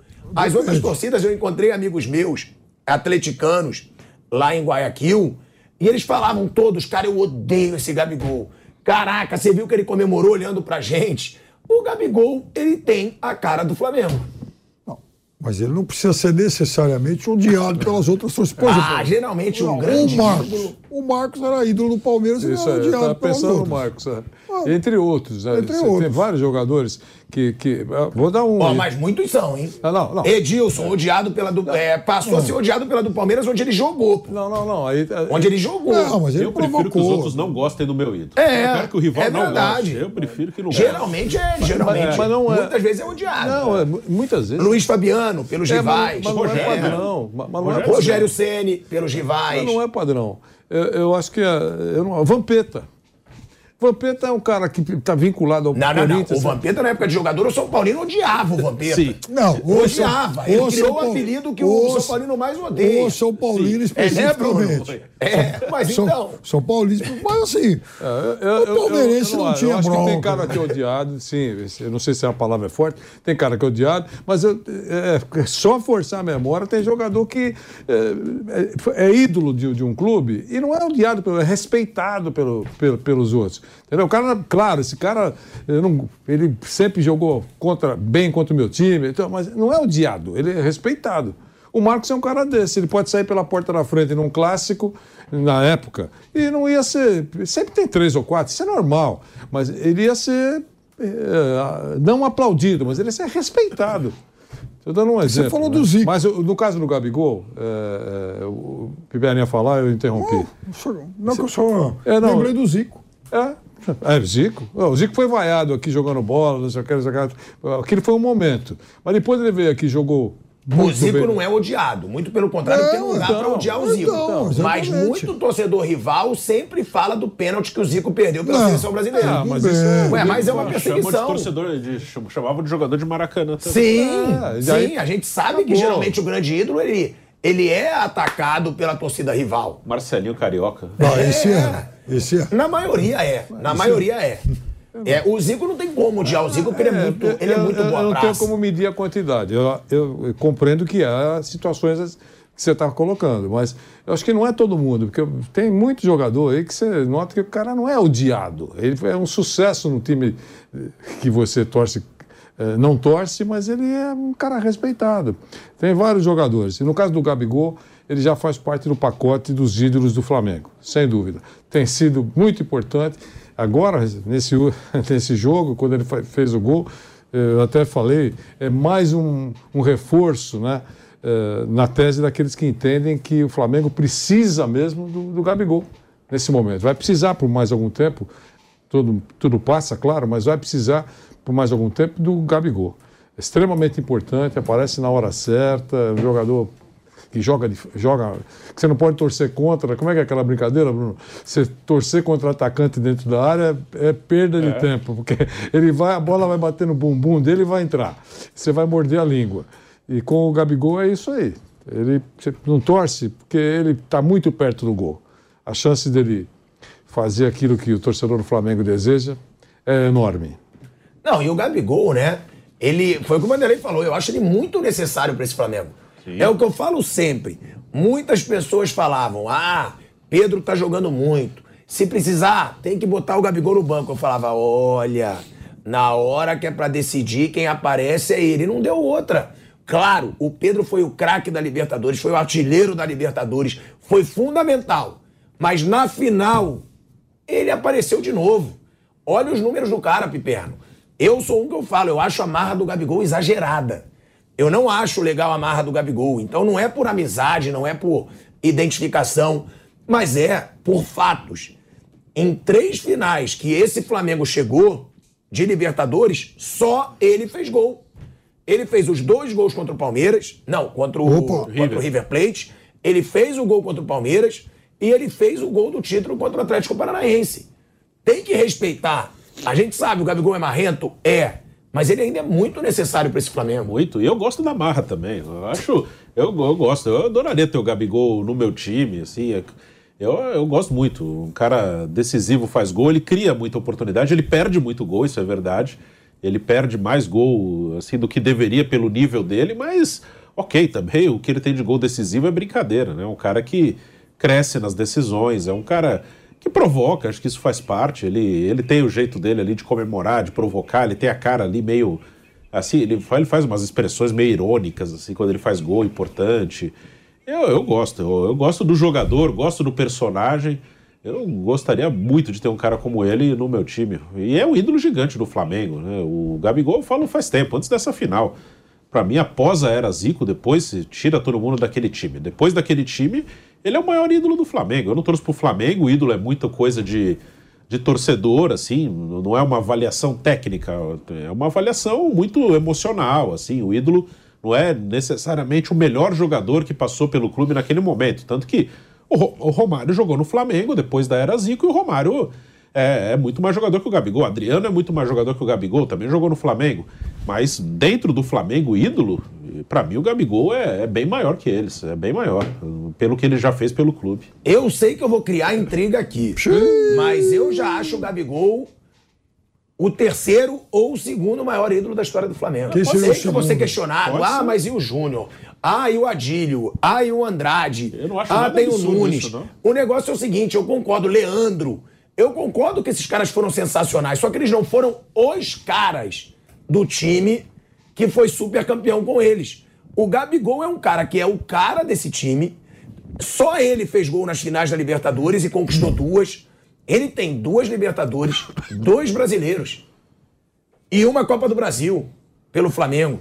Sendo o cara do time. Às vezes ele não é o melhor, mas ele é o cara. Se alguém for lembrar desse time um dia, vão falar, pô, o Flamengo do Gabigol vai ser o primeiro. É a geração Gabigol. É, é, é a geração é, Gabigol. É. Claro que tem uma Rascaeta, claro tem a geração Zico e tem a geração Gabigol. É, tem, Agora, tá esse falando... cara é muito grande hoje para a história do Flamengo. Você está falando do time que é a maior torcida do Brasil, que tem 100 anos.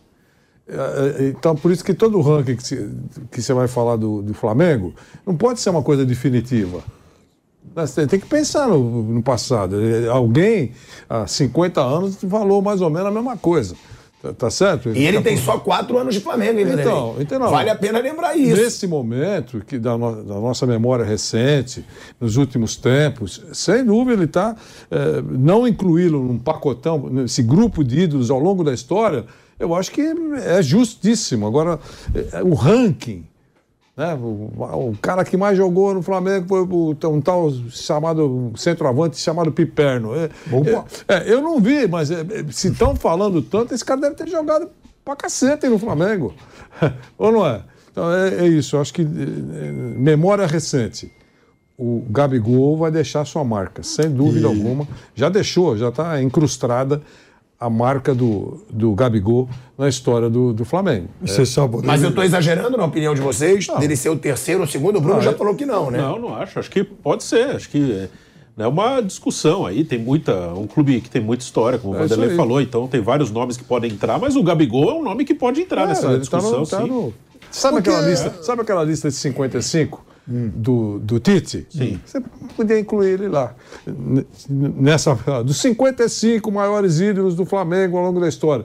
Ah, não é nenhuma absurdo estar o Gabigol lá. Porque é uma história secular, né, Mar? É, é, Mar? Eu acho isso. Agora, mas tudo bem, não estou minimizando, não. Eu acho ele pode. Estou falando que ele precisa muito o Flamengo dele. Tem precisado, ele não, não, não decepcionou. Eu acho, acho estranho. Eu vou passar para o Piperno, só antes de chamar para o break Deixar claro, eu sei que é uma história secular, até mais. Só que, se a gente for perguntar quais são os principais títulos do Flamengo, três Libertadores e um Mundial. Desses três, o Gabigol ganhou dois, fazendo os gols decisivos dos dois. Então, por isso mais que eu acho. Brasileiros e aí. tem mais dois brasileiros e uma Copa do Brasil. É, então, por isso que eu defendo. O Piperno vai dar a opinião dele. Só que antes disso, a gente vai para um break, galera, rapidinho, na rádio e no YouTube da Jovem Pan. E a gente volta já já.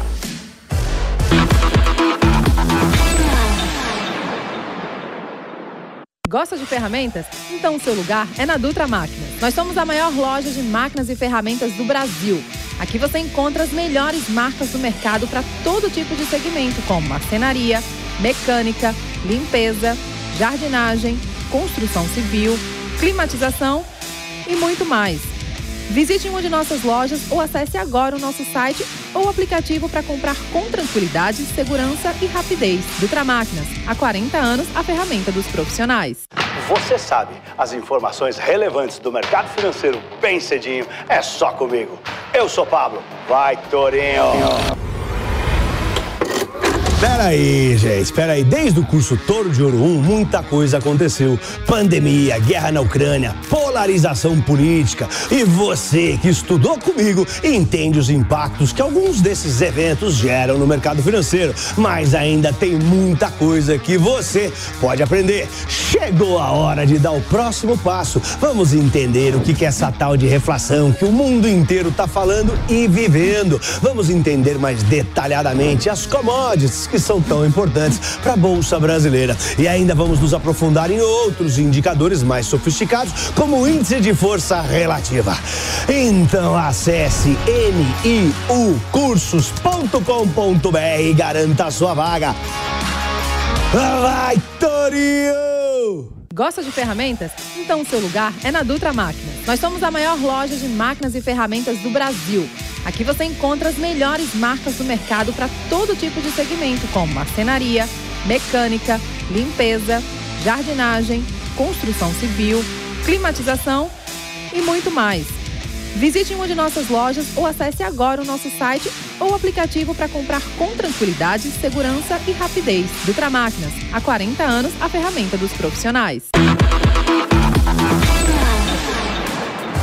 Estamos de volta, hein? De volta ao YouTube da Jovem Pan, já já de volta à Rádio Jovem Pan.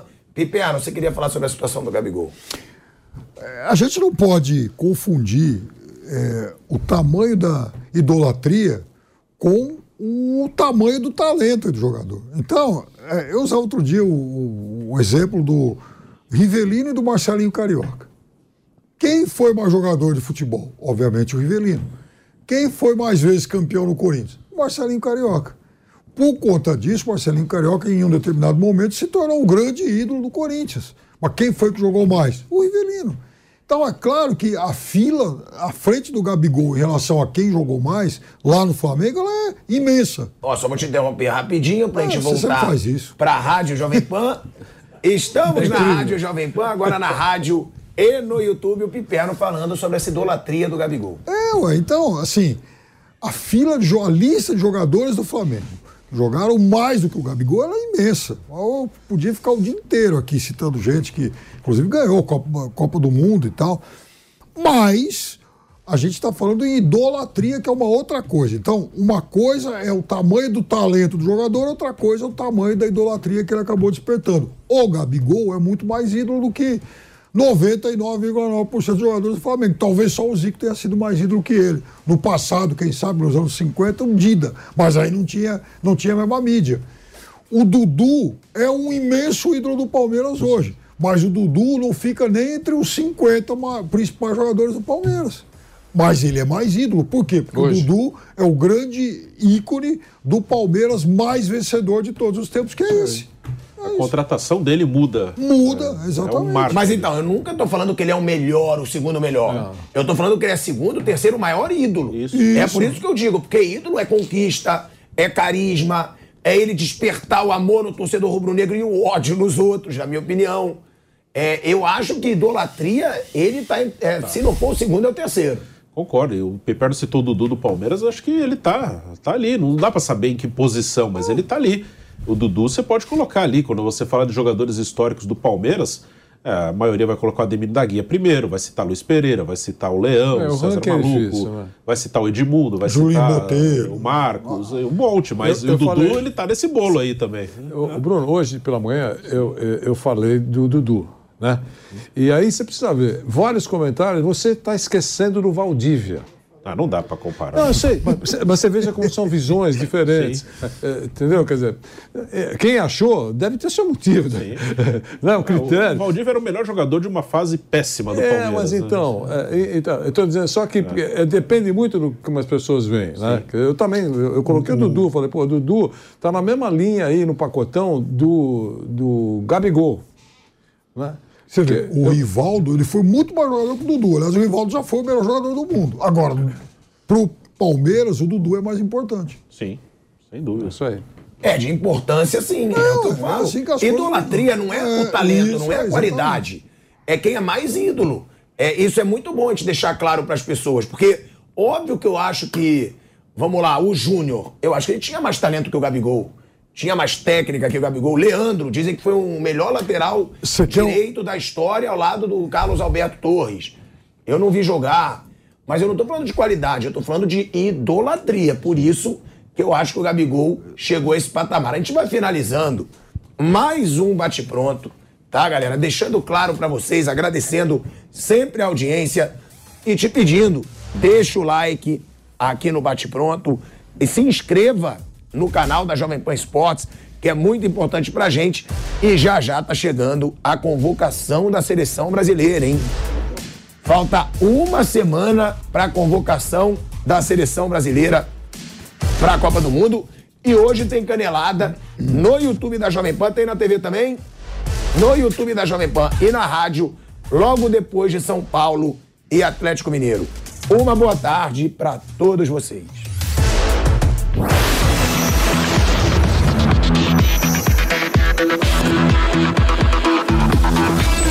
Bate pronto. Oferecimento Votorantim Cimentos, o cimento que é bom demais.